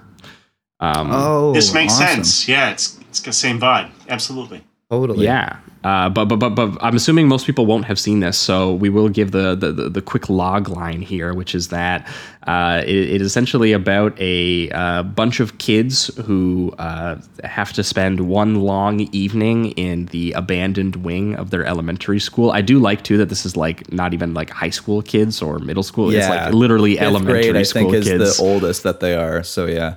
Yeah that that i really in, enjoyed about this. And there's rumors that this wing has been haunted but no one's really sure about it. And at one uh, at, at a certain point one of the second grade girls goes missing in it and the classmates kind of go looking for her and they end up trapped inside where they go through a series of what i'm going to call like uh, Japanese poltergeist slash goosebumps set pieces Yeah. where they just run into Yeah. It's various creatures and ghosts and ghouls. You just keep and, throwing them on top. Like you'll run into one cool, like beautifully realized practical effect puppet, and the next scene you'll have like a- anatomy dummies coming to life, and all their guts are falling out. And then the next scene, the slit mouth woman shows up. You know, it's, Yeah, it's they're- unrelenting. yeah. It's that wonderful. was one thing I, I really did like once it starts getting into all the horror stuff is it, it has no rules really it's just like you're in a haunted Yeah. location and these spirits demons whatever Ghosts and just gonna- ghoulies ensue. You know, it's Yeah, like they're it's, it just feels like what yeah, they wrote in the script a little bit. what- whatever they want these spirits are just like we've got creative ideas and we're going to scare these kids in different Yeah. ways like there's even at a certain point there's like a floating red beast guy that just pops up and he's almost like he's almost Yeah, just playing Slimer. pranks the whole time yeah so it's it's uh it's very funny to go from that to the the big you know the the giant mouthed woman and then to hands and it's it's all over the place but in a very There's all kinds way of stuff. Yeah, it definitely feels like you know uh, a haunted house ride. It Yes. like, like a. Totally. I think, the, I think this the subgenre is lovingly referred to as spookablast. It's a spookablast film. nice That's what I've heard before. Uh, where they're just like throwing ghoulies at you. It does Uh, kind of make right. sense too with just how like it, it- with the title, like we said, it's like it's very to the point. It's the same thing with the the rules of of the ghosts themselves. They're just like, no, this is just a haunted school in general, just Yeah. haunted. It's what it says on the tin. It's exactly what you, know, you get a haunted school. Yeah. You get a haunted school in this movie. exactly. Yeah, multiple Well, ghost it was stories, it, basically. it was funny too because I, I watched this uh, uh, today and and last night I watched uh, the the the local Toronto Grindhouse here um, was uh, playing a 35 millimeter print of that film One Dark Night from 1982. The by the I like that movie a lot, Jason yeah. Lives, and you know I had I had a good time with it last night. But part of what you just said reminded me of it, where it just it kind of feels like a. Uh, you know, like like more like a ride or like walking into like a like a spooky haunted house thing. And there there is a you know, uh, with One Dark Night specifically, you could say that there's like, you know, there's kind of a lot of like the the talking and waiting in line portion of of that experience, and then Yeah. when it gets to the actual like haunted mausoleum where you have a psychic vampire reanimating all the corpses of the like mausoleum basically straight out of like phantasm and it's basically just a bunch of corpses just start falling on people and shit and there is something Yeah. funny about like that some movies are just made for that experience where you're just walking through it and like oh here's another thing. And and one thing I'll say is that it, it actually compares favorably Haunted School does I think to One Dark Night because of the sheer visual imagination of what those you know Yes. sort of like Halloween prank style set pieces end up actually looking like. I, I think there's a lot of visual strangeness and imagination on display in this that I was uh, pretty pleased with once it jumps into the spooky mode. I did feel there was a a little bit of repetition in order to kind of get you there. It is a lot Yeah. of like Yeah. elementary Totally. school kids get stuck in an in a in a school and they Yes, walk yeah. around the various places. And at a certain point, what I was getting out of it was I was like, wow, really nice production design. Whoever like put all that dust and cobwebs and fucking stains everywhere, like they did a really good job making the school look like the most like f- the filthiest, most abandoned school you've ever seen. Which also led to one great recurring gag that I loved, which is both of these films I said at the top have janitors. Um, Yeah. There's one gag in this film where the, there's like a janitor who we uh, eventually find out actually is also a ghost. Uh, although I do like the reveal that at first the kids just think he's a normal janitor working in the abandoned wing. Which why Yeah. would that be the case? But when the teacher eventually comes up to him and is like, "Oh shit, you're a." like I remember you like when I was a kid, like you know, you know, like he he's been a, a he was a janitor a long time ago, and the fact that he just gets so pissed off trying to clean that place up the whole time. He's like, man, who got who spilled this here? Who put this dirt here? Yeah. Like all Yeah. that, and I'm like, dude, that you're not gonna clean that place up. It's fucking disgusting. One of my favorite moments too is when I think it's when he's introduced uh, w- to the kids, and they have a you know a fairly normal uh, conversation or whatever, and then and then he leaves and all the lights go off or whatever, and after that they can't find him. They decide to just pee in the hallway. Um, and, Yeah. and then later on, when by the time He's like, "Who by this fucking time did you already- this?" yeah, and you already know he's like a ghost kind of demon thing, and he starts like just screaming at them, and then you know it's kind of a transformation, which we'll get to and everything. But um, it- I did love that there was like this uh, kind of little kid mischief. Um, and then like a punishment that's kind of coming from this the spirits themselves. Um, it's not always the case. A lot of the case is just them getting lost and then going into a scary room or something. But there's every once in a while there's something where they do an action and then the spirit directly kind of uh, goes after them for it. And that one is a funny Yeah. one. yeah, Yeah, I love that the this one is more so angry. thoroughly silly, spooky vibes, right? Yeah. Yeah. Oh, Yeah, very much. so. This part. one's way closer to uh to an actual kids film. Uh, What I will tons of cool puppets. Yeah, and what I will say though is some of the scares once they get there aren't things that I would traditionally say would, would be in a in a in a kids movie, at least in like a Western kids movie. Um, like the the the scene where there's a scene where there's a bunch of like hands that reach out from uh from a from the floor and then consume the kid, like grab him and take him into the floor and everything Yeah, it's like one of that. the best images in the movie. Yeah, it's fantastic, and there, there's like Yeah. a, a- a- the uh, the ghost girl that has the big you know smile, the creepy demon smile, and everything. It's genuinely kind of Yeah. terrifying to look at, and I could imagine if I was fucking ten years old, this would really put me out for a couple nights. Yeah, yeah. Absolutely. Yeah. No, they don't hold back on the creatures, and that's important. Yeah. I think that more gateway horror and stuff for kids. I think it's very important um, to have stakes and like Yes. if you walk back your antagonists or your threat, kids will feel pandered to or like talked down to or what they'll feel the watering down happening and they'll feel like you're being condescending. I think. Yeah. No, totally. Totally. I think there's like there's an adventure, especially you know when you're younger. uh, I'm sure you guys can remember uh, uh, watching something that just pushes the boundaries a little more than you're used to. It just it you feel excited uh, about that, especially young. Um, you're just kind of like there's that moment where you go, you know, you're almost looking around like, am I supposed to be watching this? And that's always Yeah, exciting. yeah. And this movie Yeah, has I've, a I've, ton I've of brought it up a couple times on this show, but I think my experience was still child's play because I thought it had a scary doll in it, and I was like, "Well, it's about a kid. It's about a kid and his toy. Like that. Like I should be. A, like it's a horror film, but like I should be allowed to watch that." And I watched it, and I was, I had like nightmares about the fucking Chucky Yeah. doll. I was like, "This is." Oh, totally. Mine was um mine was it. Uh, and it was just Oh, like wow. because it was the sewer and the the mix of clown and sewer, and then every time I went to the bathroom, I was like, "This guy's gonna reach up into my butt. I don't want this at all." so yeah, it, for me, it was it. Yeah, But- and, and- and we've talked about a couple movies I think that exploit that balance like really, really well. Like one one example we did, we talked about I think maybe a year ago. We did that movie The Gate. The, uh, Oh, yeah. uh, Yeah. from from yeah, 1987 with a little baby Stephen Dorff in it. Yeah. but that's one of those ones where like the actual horror sequences are pretty like graphic. Like when the, his dad's head just like falls off right in front of him, or Totally. you know some of the actual creature effects are like borderline Italian horror. Or I mean, speaking of which, I already mentioned it, but like Phantasm. That I Oh, think is maybe the best example of this kind of movie where like it's clearly a story about a kid's experience and it could be kind of watched and enjoyed by by you know someone of of a, a little bit of a younger age but it is genuinely creepy enough to actually freak them out like that is Mm-hmm. pra- like phantasm is basically in terms of sequencing it is like a fulci movie about teaching kids the concept of mortality um, yeah. And yeah, I so love that- I love Phantasm because it's definitely it feels like you can read the entire film as a kid dealing with the death of his parents. Uh, specifically after he just finished reading the book Dune, because there's so many scenes that are just ripped right from Dune. Uh, it's so true but yeah, no, it's yeah, absolutely, I agree.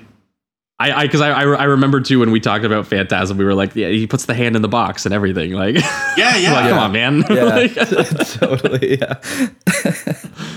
And I, I think like Yeah. this this film, the tone setting is really fun, and I think it does it perfectly because you're you're gonna have that balance of the the, the kind of child innocence that comes with the the, the horror, and then also.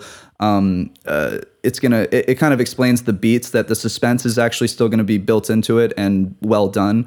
Uh, they they kind of they introduce the movie uh, in a in, in a dark school, and there's one teacher left uh, for the night, and he keeps a getting these stormy, phone calls. spooky phone call, and almost like Yeah. a Twin Peaks sounding synths. But then, what if they turned into like a Danny Elfman score? Yeah, yeah, that was. I had the same uh, that same kind of note where I I I instantly thought of Twin Peaks because it has those really soft synths that you hear in the it's like, introduction. Yeah, it's like- and it really they holds have them. it throughout. But then they also have what I was talking about with um, uh, with uh, as soon as we're done talking about it, it just blanks my mind. What did we just talk about?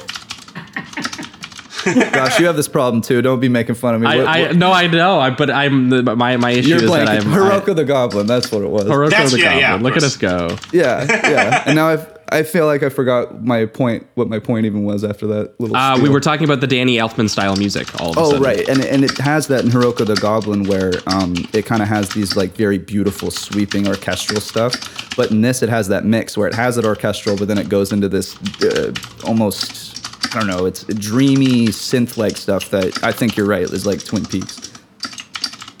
Well, and, well, and- but but done in also this like again sort of like spooky, silly like Halloween movie kind of vibe thing too, where it's like the man is attacked by a floating watermelon jack o' lantern. Yeah, Yeah, so good. yeah, yeah. It, it, it reminded me of um, it was well, I guess no. This one's more of a conventional like like it, it turns into a really adult horror film, but there's these little things that feel childish because it's still Halloween, which is that movie Trick or Treat. Um, but uh, but yeah, I, I love this introduction where it turned into like a watermelon pumpkin thing. I thought was really cute and still worked well with how the rest of the film, like building and, and it kind of sets Yeah. you up for some of the unreality of some of the effects work too where it is like you know it's it's a, a little bit of some early digital uh, augmentation being put in there. There's a little bit of green screen and compositing work that they're doing to achieve the effects. And then there's also you know these very more traditional gooey goopy kind of practical effects when we actually meet the various you know sort of uh, diversity of, of of of ghouls that we're going to run into over the course of this evening with this uh with the elementary school kids. Um, Yeah. But it, it, it, it, it, it sets you up well to prepare yourself for the kinds of ambitious imagery they're going to try to pull off. Because I think some people might go, you know, some of the effects aren't like the strongest effects you've ever seen or anything like that. But I think that there is a, a really great like energy to the visuals that Yeah. they're trying to pull off. And even if there's you you can see the seams on a couple of them, I found them incredibly charming even when they were doing that. Like even stuff where like you can tell the kids are on like a composited um you know uh, they're they're in a frame that's clearly composited but like you can see the giant foot chasing behind them and stuff like that Yeah. like i don't care that that Yeah. seems kind of goofy it's like there is a certain like man they really pulled that shot off you know Yeah. and, and Yeah. there's a, there's a lot of this when it actually gets into the set piece mode it takes a little bit i think to get into the eventual set pieces there's a lot of time spent with the kids on like the last day before summer vacation just kind of like figuring out what's happening. And because you've seen a movie like this you're you're a little bit of is is you wait, waiting for the kids to kind of catch up to where you are where you're like yeah that school's haunted man. There's ghosts in there. There's bloody handprints on the ceiling. There's like an eerie floating soccer ball that the girl has to uh, you know follow at one point. The uh, you know obviously too they set up some things like a statue gets broken and the kids are playing near it. And like did that unleash some evil spirits Yeah. by the end of the film? Do Who we need say? to reseal that in order to put There's- them back in. Like there's there's stuff in here you're pretty familiar with i think. But again they do also set up some pretty cool stuff like when they briefly show you the abandoned wing of the school and they show you the shot of the dissected frogs for example and the fish in like the biology lab and stuff that they start moving Yeah. um, it's it's done in this very low key way that you're like, oh man, I hope when we come back to the biology lab, it's gonna be fucking sick. And It I'll sure tell you, is. it is fucking sick. One of the craziest things in this movie is the one that Trevor already alluded to the uh, the anatomical model in the biology lab where it has Oh, yeah. like it, this guy literally comes to life, but he has like clearly some sort of like suit or mask on that makes him just look like a giant doll. But then he has actual gooey organs that are just like hanging out of him and shit that the kids Yeah, like are his- just like running from. his intestines So are basically good. just drooping out of him and it, it's it's pretty awesome and it, i do wish um because they have this little introduction where the kids are kind of you know they're scaring each other and they're in the haunted school and someone's looking for the girl but then two other guys are just kind of walking around and being mischievous and everything but he has a uh, one of them carries around the fake skeleton diagram that is in the science class for a little bit of it um, and I was kind of hoping that he would, after seeing that reveal of the the anatomy uh, model, I was kind of hoping that that's the thing that he was also carrying around the whole time. So when it transforms, it becomes like it's something that he had around him the whole time. There's, I think it would just added a little bit of a creep factor to it. But uh, Yeah. but there is um some really like awesome stuff in here but then it, it it does fight a little bit with its conventional stuff that like you were saying Josh we already are kind of aware of and we know what's going to happen in that sense we just know these beats right you've seen the movie before in a sense um, like one of them is where the they always introduce the one ghost girl spirit as a girl in a red dress. And then eventually there's this um, girl that appears and she appears more normal. I think she's like a sixth grader or whatever. And she's just dressed in red and she kind of comes out of nowhere. And right away i think if you've seen any movie like this your brain's going to be like oh ghost girl you know like that's the reveal here. And if sure enough that is what that is what happens. And and one of the boys is kind of you know falling for her and stuff. And i do think that there is a lot of uh uh, you know, cute innocence there that I really do enjoy. Um, and it yeah, works do you know well what? 'cause it's Weirdly enough, I was actually growing up, taken. so- I was I was taken by it. I did not uh, It's also spot that one as It's early, but that was Yeah. only because I I knew right away that the janitor was. I didn't expect them to do it twice. Oh, okay, I got you. Yeah, totally. I Yeah. can get that. And it's not even like it didn't bother me by any means because I still think that they have a lot of cute moments, and I think him. yeah, the, the, the actual moment on where they reveal that she's the ghost, I think they actually handle pretty well. Where where all Yeah, the kids and- are going back to safety, and she's like, "I can't go with you." Like I was just kind of being a helpful spirit, and I, you know, Yeah. like I I, I do like that moment in the film. But yeah, I, I I know exactly what you mean. Yeah, and I think even in that moment, since it didn't like the reveal doesn't surprise me. I think for his character, it still really works well. Like just the reveal for him, I, I think works. Hi- Him trying to grab onto her, and he you know goes through her body and everything like that, and then we'll, we'll get to the finale, of course. But um, This is this is the double feature of guys who have crushes on uh, the older girls at their school who yeah, are dead. we're dead, unfortunately. Double feature. yeah. even more difficult to pull off. Yeah. but uh, but um, but yeah. So besides a few things like that, um, that still end up working. Really, uh, it uh, for the most part, it really did work for me. Um, it's just I agree that like the first 30, 45 minutes before things start to really kick into gear are a little bit too conventional just for how many films we've seen over the Yeah, years. well, and, and, and, and, even the stuff that they do that's conventional, I think they find some silly jokes to kind of throw in there that I kind of Totally. enjoyed. Like I did like the one kid who's like obsessed with like magic or the occult or whatever, who's Mm-hmm. like drawing small little pentagram and like chalk or whatever. And they, they they set that up early on that he's drawing like the spell the the summoning circle or whatever. And then at a certain point they're like wow, this is a way bigger haunting than I expect. 'Cause he's like the one kid who actually like believed that it was haunted or whatever. Yeah. And so he's trying to get a, ahead of it. And then at a certain point, he realizes how haunted it is. And he goes, oh shit, I need a way bigger fucking summoning circle, man. I'm going to need to take the soccer field. I'm going to need to get some people to help me draw this one. Yeah. Oh my god. Yeah, that is funny. I do I do like that overall thing though, him him building the circle, reading the book, getting the uh the cyclists to help him eventually. Um That's a good gag too. Just like a like a like Yeah. the, the, the woman who has a bunch of cycling friends. Like, all right, get, let's get them all, and we'll look for this broken statue somewhere on the property to get And back I love to that you. they So, just they need to do a giant uh, uh, circle around the school, so they're using the um, the the line for football fields, the Oh, the, right. the dispenser Right. of the yeah. That's that's really cool. funny, I too, don't think I've you'll seen that have- before. you'll have like the uh the, all the hauntings that are going on in the school and it's like very you know it's it's kind of scary and and uh, exciting and then they'll cut to the kid that's outside just like trying his best to build this this summoning circle so that he can Yeah. save his friends but it's a little more calm in, in the just in the sense of energy there um and i i thought it was great it actually worked really well it was kind of uh comedic in a sense um, another thing though that r- works really well, and I thought was kind of scary to think about, um, was when they start to really go deep into the into the haunted school, and you know they start getting separated more, and the school starts to give them these uh, illusions of themselves, where it's like they'll um, two characters will walk into a into a door, and then that door will close, and it'll show the two characters that they were also with, kind of like laughing or pointing at them, and then leaving, and they think like, oh, they're pulling a prank on me, or they've they're being mean, or whatever it is, and then they'll cut to the other two characters, and they're like banging on the door on the other side, like they have no idea what's just happened. So they're kind of giving Yeah. them these false uh, sights of things that are happening, but they're not. And I thought that that was a really cool idea and kind of terrifying. Yeah, Absolute- characters playing pranks on people is always uh, always fun. I did like when they were carrying around the giant like prop skeleton in Oh, this, yeah. and they just like hurl hurl it down the stairs at one of the kids, and they're like, "You're a fucking idiot!" Being scared of it. pranked. There's no, there's the, the- yeah, there's no fucking dead people or ghosts in here, you idiot. You know? Cut to a 50 You foot, moron. yeah. to a 50 foot ghost chasing them down the hallway.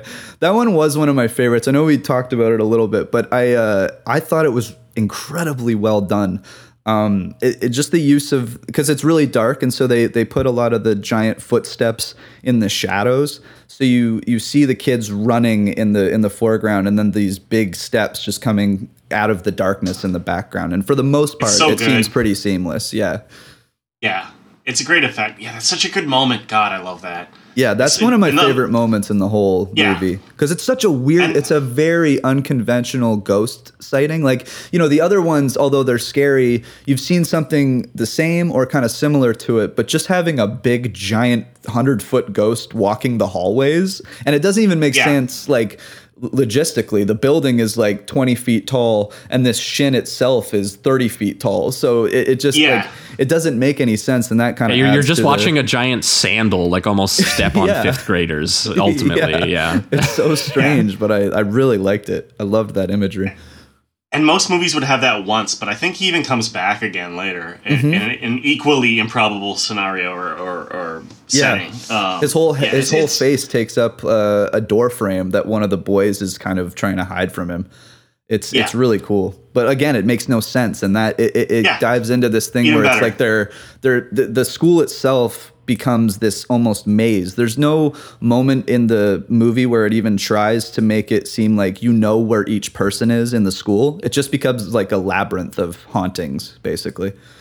Yeah, well, and, and they and they run from room to closet to hallway. Yeah. and they just keep running into like another one.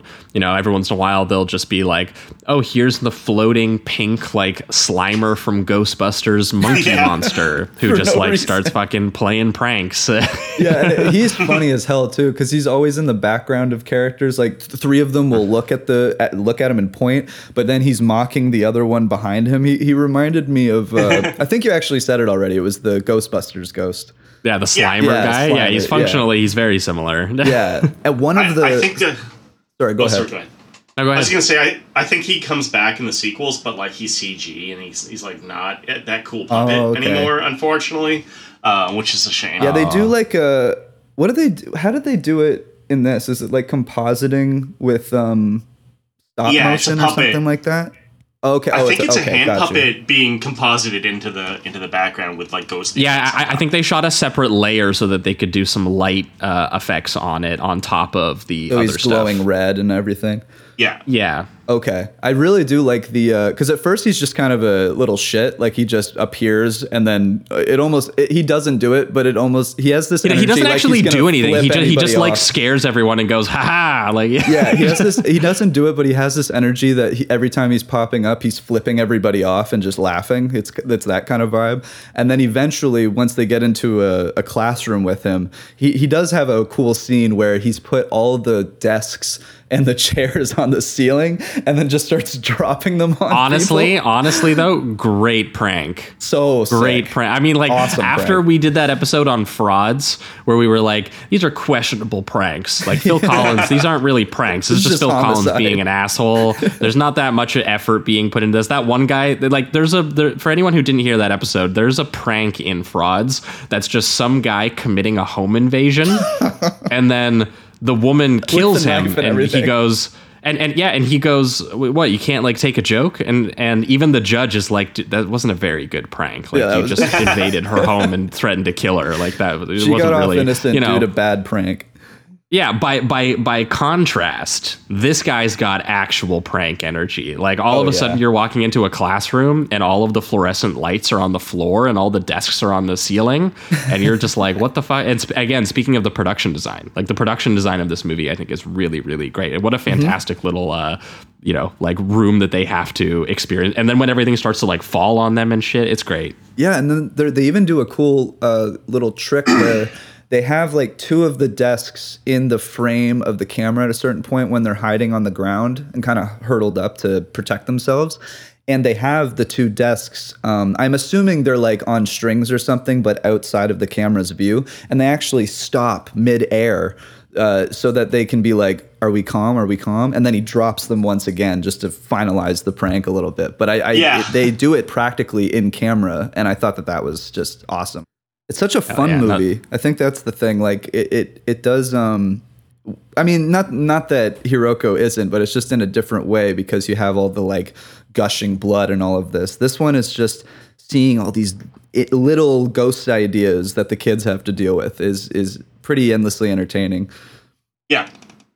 Yeah, and and it's, it's it is genuinely very imaginative once it actually gets on the roll that it's going. Like again, the the switch immediately from like the giant ghost to the uh, an- anatomical model in the biology lab that's actually Mhm. like hunting them down, and like and and really quickly it's moving on to you know the stop motion claymation hands that are like reaching up at this kid like a sea of like foggy like zombie hands, you know Mhm. that kind of Mhm. thing, and then one of my favorites was the uh the ghostly uh, string orchestra oh, that Yeah. they play at, at, at one point, and great use of obviously the shrieking violins that the ghosts are playing as score because Yeah. you're actually hearing that music before they even appear. Yeah. and you're just like, oh, this is just the score for the movie, and then all of a sudden you actually get the band slowly start to like glow green in the background. They almost look like in uh, Return of the King, the uh, the dead Totally. army. Uh, they, Yeah, they, yeah. they kind of they, they they appear in like that very greenish ghostly form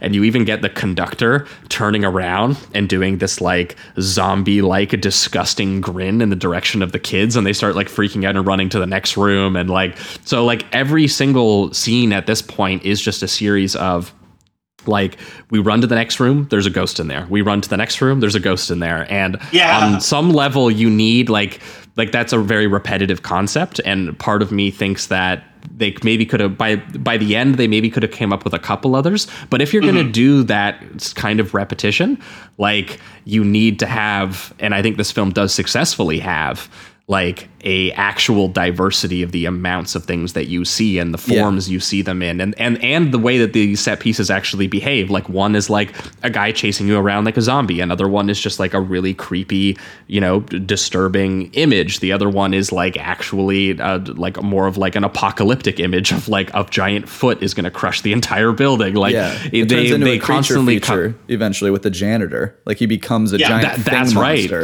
Like yeah, that's the closest that, thing. yeah. That's the closest thing to obviously Hiruko the Goblin is that the Yeah, janitor totally. straight up.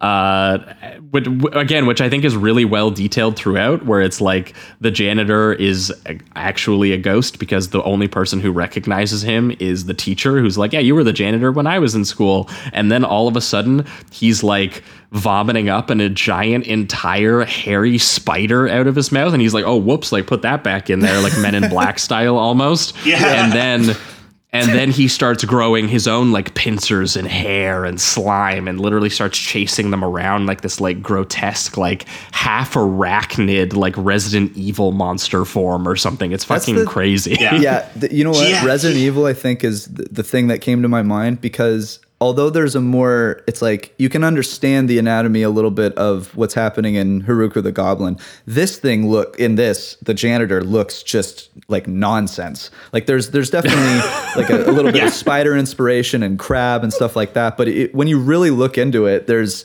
it, it really is just ugly. Like that's that's kind of the Yeah. design. It's just like, like chaos, chaos, random ugliness. Um, and Yeah. I and I do ju- love that he starts to turn into like uh, more of a physical threat than the rest of the things. Like not that they aren't. It's just that this one he's more aggressive. Like he's screaming at them and sprinting and going like, "Don't run in the halls" and stuff like that. Yeah. Um, he also has uh, like my favorite piece of imagery in the entire movie, which is his glasses fall off and his eyes Oh, yeah. are like on the outside of the glasses, and they have these actual like they actually physically made these latex eyes that blink on the front of the glasses on the ground. It's yeah, really 'cause then the kid the, the, the kid has to step on them at one point right yeah, To, yeah, like- he squishes them. Yeah, yeah. It's Uh, sweet so too because good. they cut back to him after he's lost the the glasses, and then it shows like empty eye sockets in his eyes, and it's really the only Yeah. thing in that face at that point that looks human, and now it doesn't anymore either. So it's uh, I, I love the. It- It's kind of similar again with the evolution of the goblins in, in Hiruko, but I love the evolution of this janitor. Just he's slow, he gets slowly more turned Yeah. into a grotesque monster.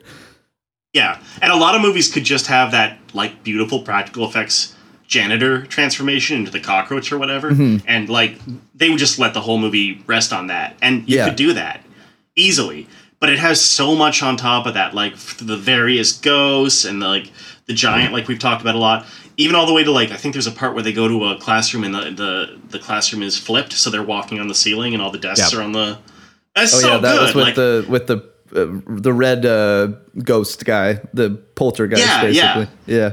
Yeah, and like prank. you could you could easily do a handful of, of these things, or one or two, and like the movie would function exactly the same. You could probably get away with it. It wouldn't have the variety that is so intrinsic and, and, and well done. Um, but you you could do it. It would be serviceable. But like it really feel you can feel the love into each of these like handcrafted set pieces and monsters and puppets and all that behind the scenes. Like it really comes through, and that's why the movie sings, and that's why it works. I think at all. Yeah, and there's this um I like I like when the kids also start to cuz a lot of it is just them, you know, they're taking in everything, they're getting attacked, they're some of them are getting pulled into the to the the void or hell or whatever it is. Um Yeah. and eventually they f- start to actually fight back and it's it's really cool they, they the way that they like electrocute the crab guy for instance is they get like a wire together and hook it up to the fence that he's touching and then it like starts to electrocute him and he you know at the last second he lets go of the kid and all that it's just um Yeah. there, there's some exciting beats once it gets into the action it becomes almost less horror when the kids decide to fight back um, and it becomes more of like this goonies thing in a way yeah.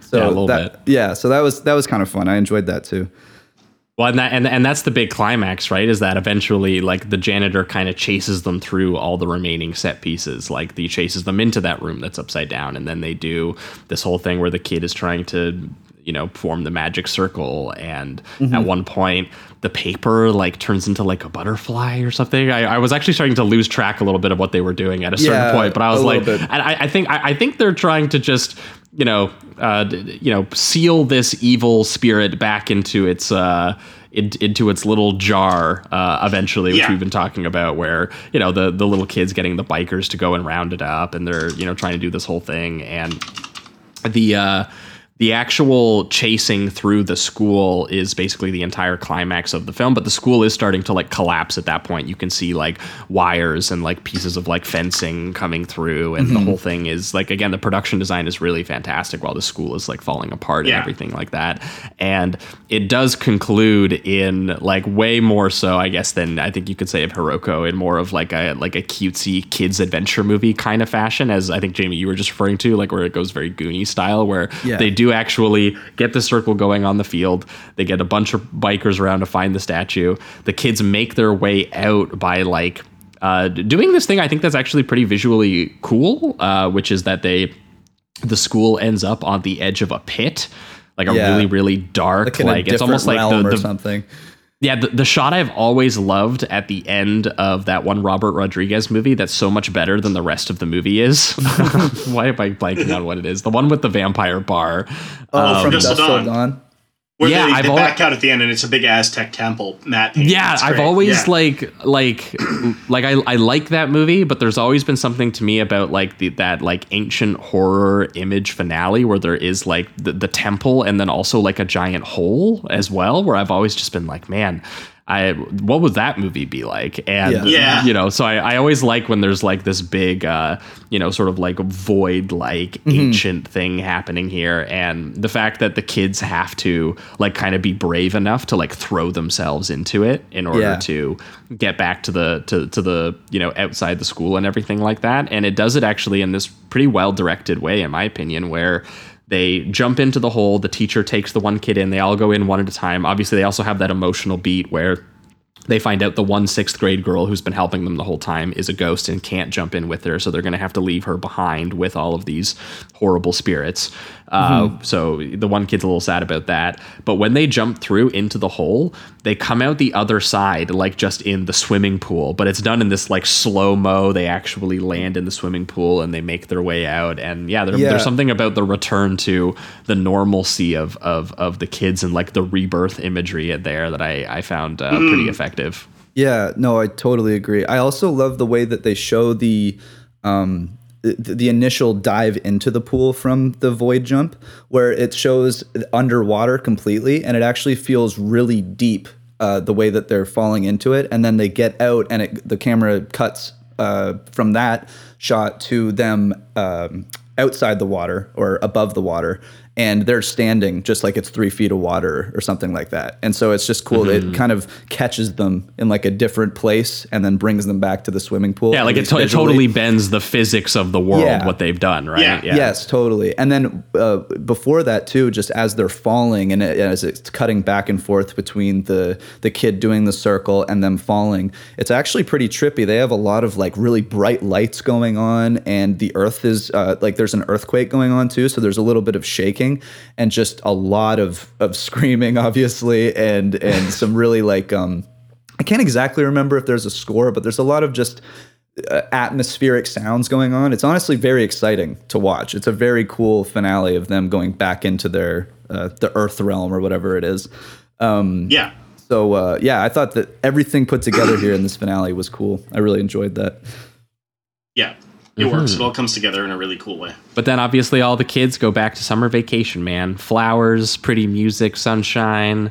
You know, Al- although I, I, I, I, I do like that once again they do it in the context of like the kids kind of have to learn that like another kid could die and be lost in like that spiritual realm. Yeah, he has they- to say they- goodbye. they- yeah. Yeah, like they, they they come out in both cases, like they come out the other side and they go, "Wow, like someone, this girl that I knew is dead, and now she's on the other side," and they have to kind of learn to come to terms with that. And Yeah. yeah, Yeah. there's a nice little connective t- tissue between the two movies about uh, Yeah.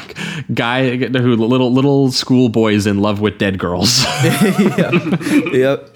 And I Yeah, do, uh, I do like the one last thing. He's kind of sad about you know having a connection, that connection, and losing it. But then he said, some, he says like, she said, "Don't forget me, only to me," and kind of that warms his heart. You know, he's he's he's sad about it, but he's he's gonna kind of uh, savor that connection that he had at, at least. Yeah. So, you know, he's grown up, grown up a little bit. They've learned some things. Yeah. Absolutely. very, Hell yeah. very, very, very cool. If we're pivoting towards reductive rating round on uh, this one as well, Haunted School. Uh, this one was uh, also very, very solid uh, three for me. I, I, I do see myself maybe coming back to this one, and I would like to Yes. see like a like a restoration, and I would like to see more of them.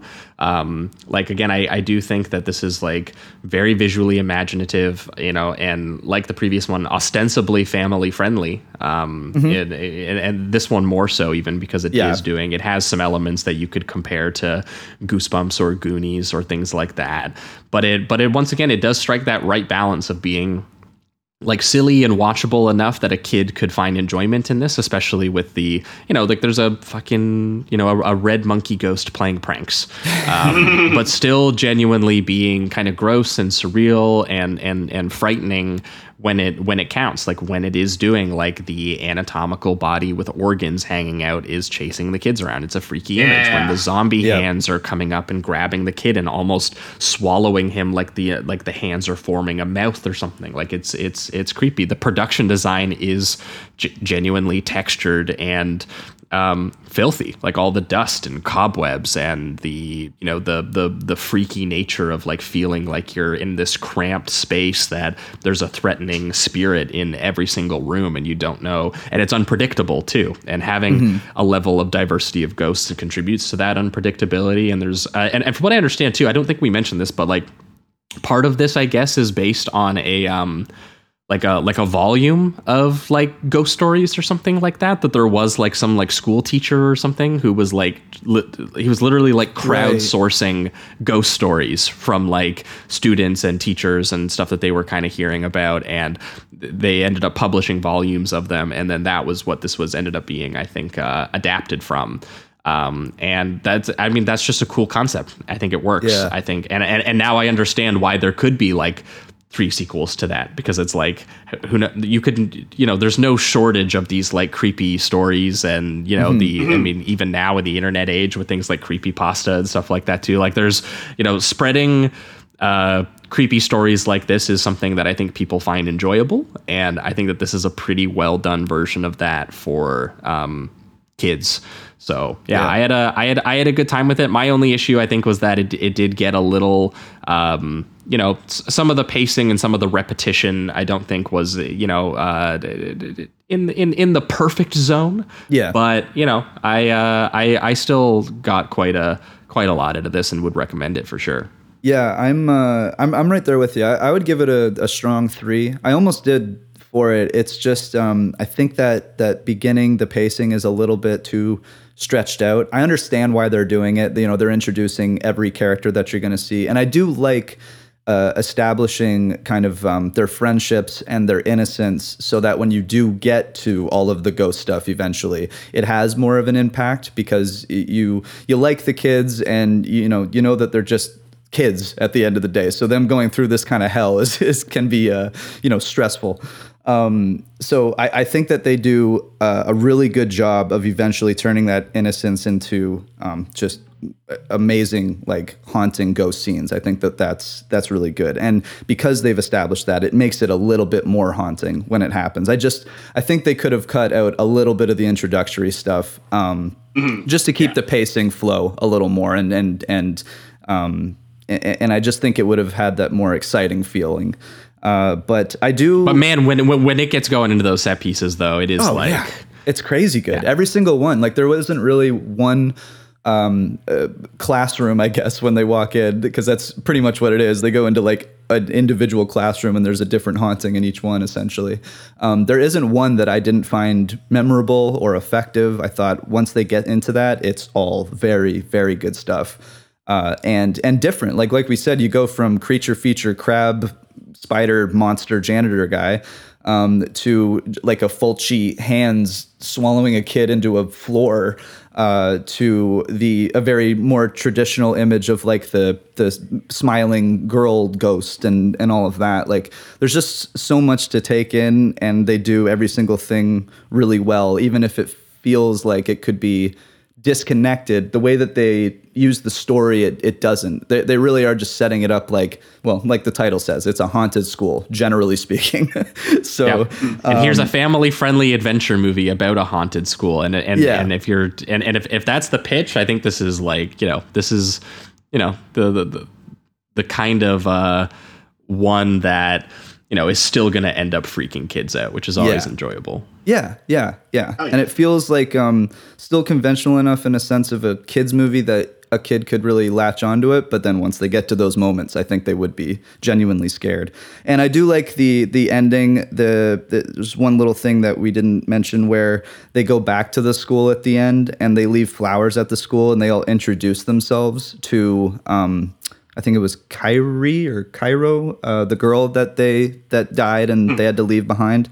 Um, and there's just something about that that it's like they've accepted the death, uh, and they're you know they they realize what it was and the significance of it, and then they turn around and go back to being you know boys at, in summer vacation. So I think that that mix of things is really good, and I love the finale in that sense. So yeah, awesome. I'm gonna give it a strong three. for you Oh, yeah. trevor Uh, probably a 3.5. If I'm in the right mood, I could boost it all the way to the 4 because um, an unrelenting string of various creatures and ghoulies and goblins is pretty much all I could ever ask for in a film. But you're right, yeah, it does take some time to get going into that. Um, and while I do agree that I think that uh, the, the good stuff hits all the harder because of the early stuff, it is a bit of a slog to get to that stuff initially. Um, but otherwise, yeah. Once you're once you're in it, you're golden. You know that first after that first twenty minutes, it's just unrelenting, and there's everything you could possibly ask for in terms of a film called Haunted School. Uh, so yeah, yeah, I'd say eh, like teetering on the edge between a four and a three point five for this one. Yeah. Hell yeah.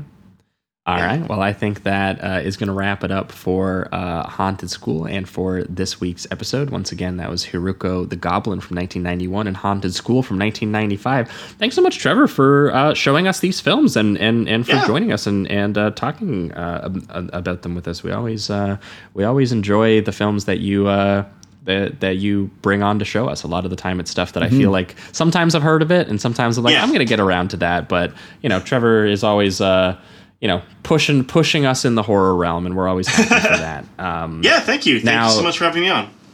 no problem, Trevor. This is usually the part of the show where if you've got anything uh, to plug, we have you do that, and I feel like you got Yeah. a you got a big thing to plug this week. Yeah, this time I do. I got a good one. Um, so I wrote a a, a spooky kids versus monsters book uh, for Scholastic for middle grade readers. It is. I did all the art. I did the cover. It's got twenty six black and white interior drawings, kind of in the tradition of um, Stephen Gammell uh, for the Scary Stories to Tell in the Dark books. Ooh, cool. Um, so good. So yeah. good. and uh, that comes out on October third. Um, it is kind of like a, it's a hardcover. Uh, you can get it wherever you're going to get books. It's going to be, I'm told, at like the Scholastic Book Fairs, which is like a dream come true for me. Having Hell yeah! I can't believe. Sometimes I, I actually have a little a, a, a little sister, and I recently Oh, yeah. found out that those are still a thing, and I was like, wow, Yes. what a what a magical place.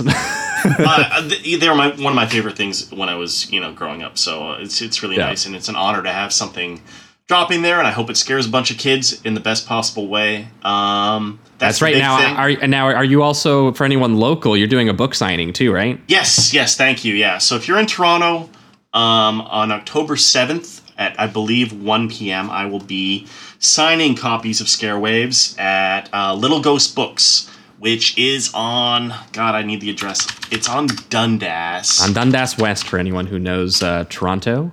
oh, yeah, here we go. Um, It's on And 930 I, want, I just wanted to bring it up because I will be there, man. I'm gonna come get. Oh, I'm hell yeah, come get, great, I'm yeah. gonna come get my copy. You know. Awesome. I'll, I'm sure I'll be doing a I also, I also want. a I, I also love that bookstore, so I like to. I'm gonna. I'm gonna try and buy it Yeah. through them rather than like buying it off Amazon or something. you know, Absolutely, they're wonderful. They're such an intrinsic. They're already like intrinsic to the the horror culture in Toronto. They're they're doing such great things and promoting such great authors. And um, yeah, I'm, I'm I'm really happy to have a signing there. And that's that's the big thing right now. That's Hell awesome. yeah! So Scarewaves, you can you can get it wherever you're getting books from, and if you're in Toronto, Little Ghost Books doing a little book signing on October Yeah. seventh. So definitely look into it. Uh, for our listeners, we are going to be back in one week's time, where we're going to be doing finally your patron voted episode. Oh, boy. Uh, which uh, I'm sure most people are familiar at this point because we've been doing it for a couple years now. But once every two months, we let you guys vote on the double feature, and we do the most upvoted one that you guys you guys select. So we're going to be talking about conservative fathers trying to save their the the young women in their life. In the case of one, uh, the Searchers. Uh, with uh, John Ford and, and and John Wayne, I'm sure you know one of the you know very canonized American westerns. I'm sure most people are familiar, um, but we're going to be pairing it with Paul Schrader's Hardcore uh, with George C. Scott, who Let's is uh, not trying to uh, save his daughter from some uh, Native Americans, uh, but is trying to save his daughter from the uh, pornography industry of California. That's right. Uh, these are the, these are uh, uh, outmoded men dealing with the future of America in both cases. so uh, we're going to be talking about that next week over on the Patreon feed, and then in two weeks' time. We are going to be entering the realm officially of Spooktober. Kind of, Trevor gave us a little bit of Yeah. a uh, early, early kickstart here, but we are going to be officially entering Spooktober, where we're going to be having a special guest on to talk about some big ones. We're going to be talking about Don't Look Now, uh, dile- directed by Nicolas uh, uh, Roeg, I'm pretty sure, So and then we're going to be talking about The Vanishing, which is. Uh, yeah, one of Oh, those, uh, one of those uh, kind of like ruin ruin your evening kind of films. Uh, Yeah. In in in my opinion, a Not a little bit lot of more hope in uh, that one. no, but I I do really really love that movie, and I am very excited to uh, to give that one um, an, another watch because uh, in, in in in terms of like a you know sort of it has a very odd perspective for that kind of like foreign serial killer kind of um, movie and sort of a kidnapping movie, and uh, Mm-hmm. very very slow and sad and uh, creepy. Yeah. So yeah, that's what we're going to be stuff. talking about in two weeks' time over on the main feed to kick off Spooktober. So Yeah, let's look get forward sad. to that. Let's do it. All right. But that being said, that wraps it up for everything this this week. Thanks so much for listening and keep it easy. Keep it sleazy, everybody. I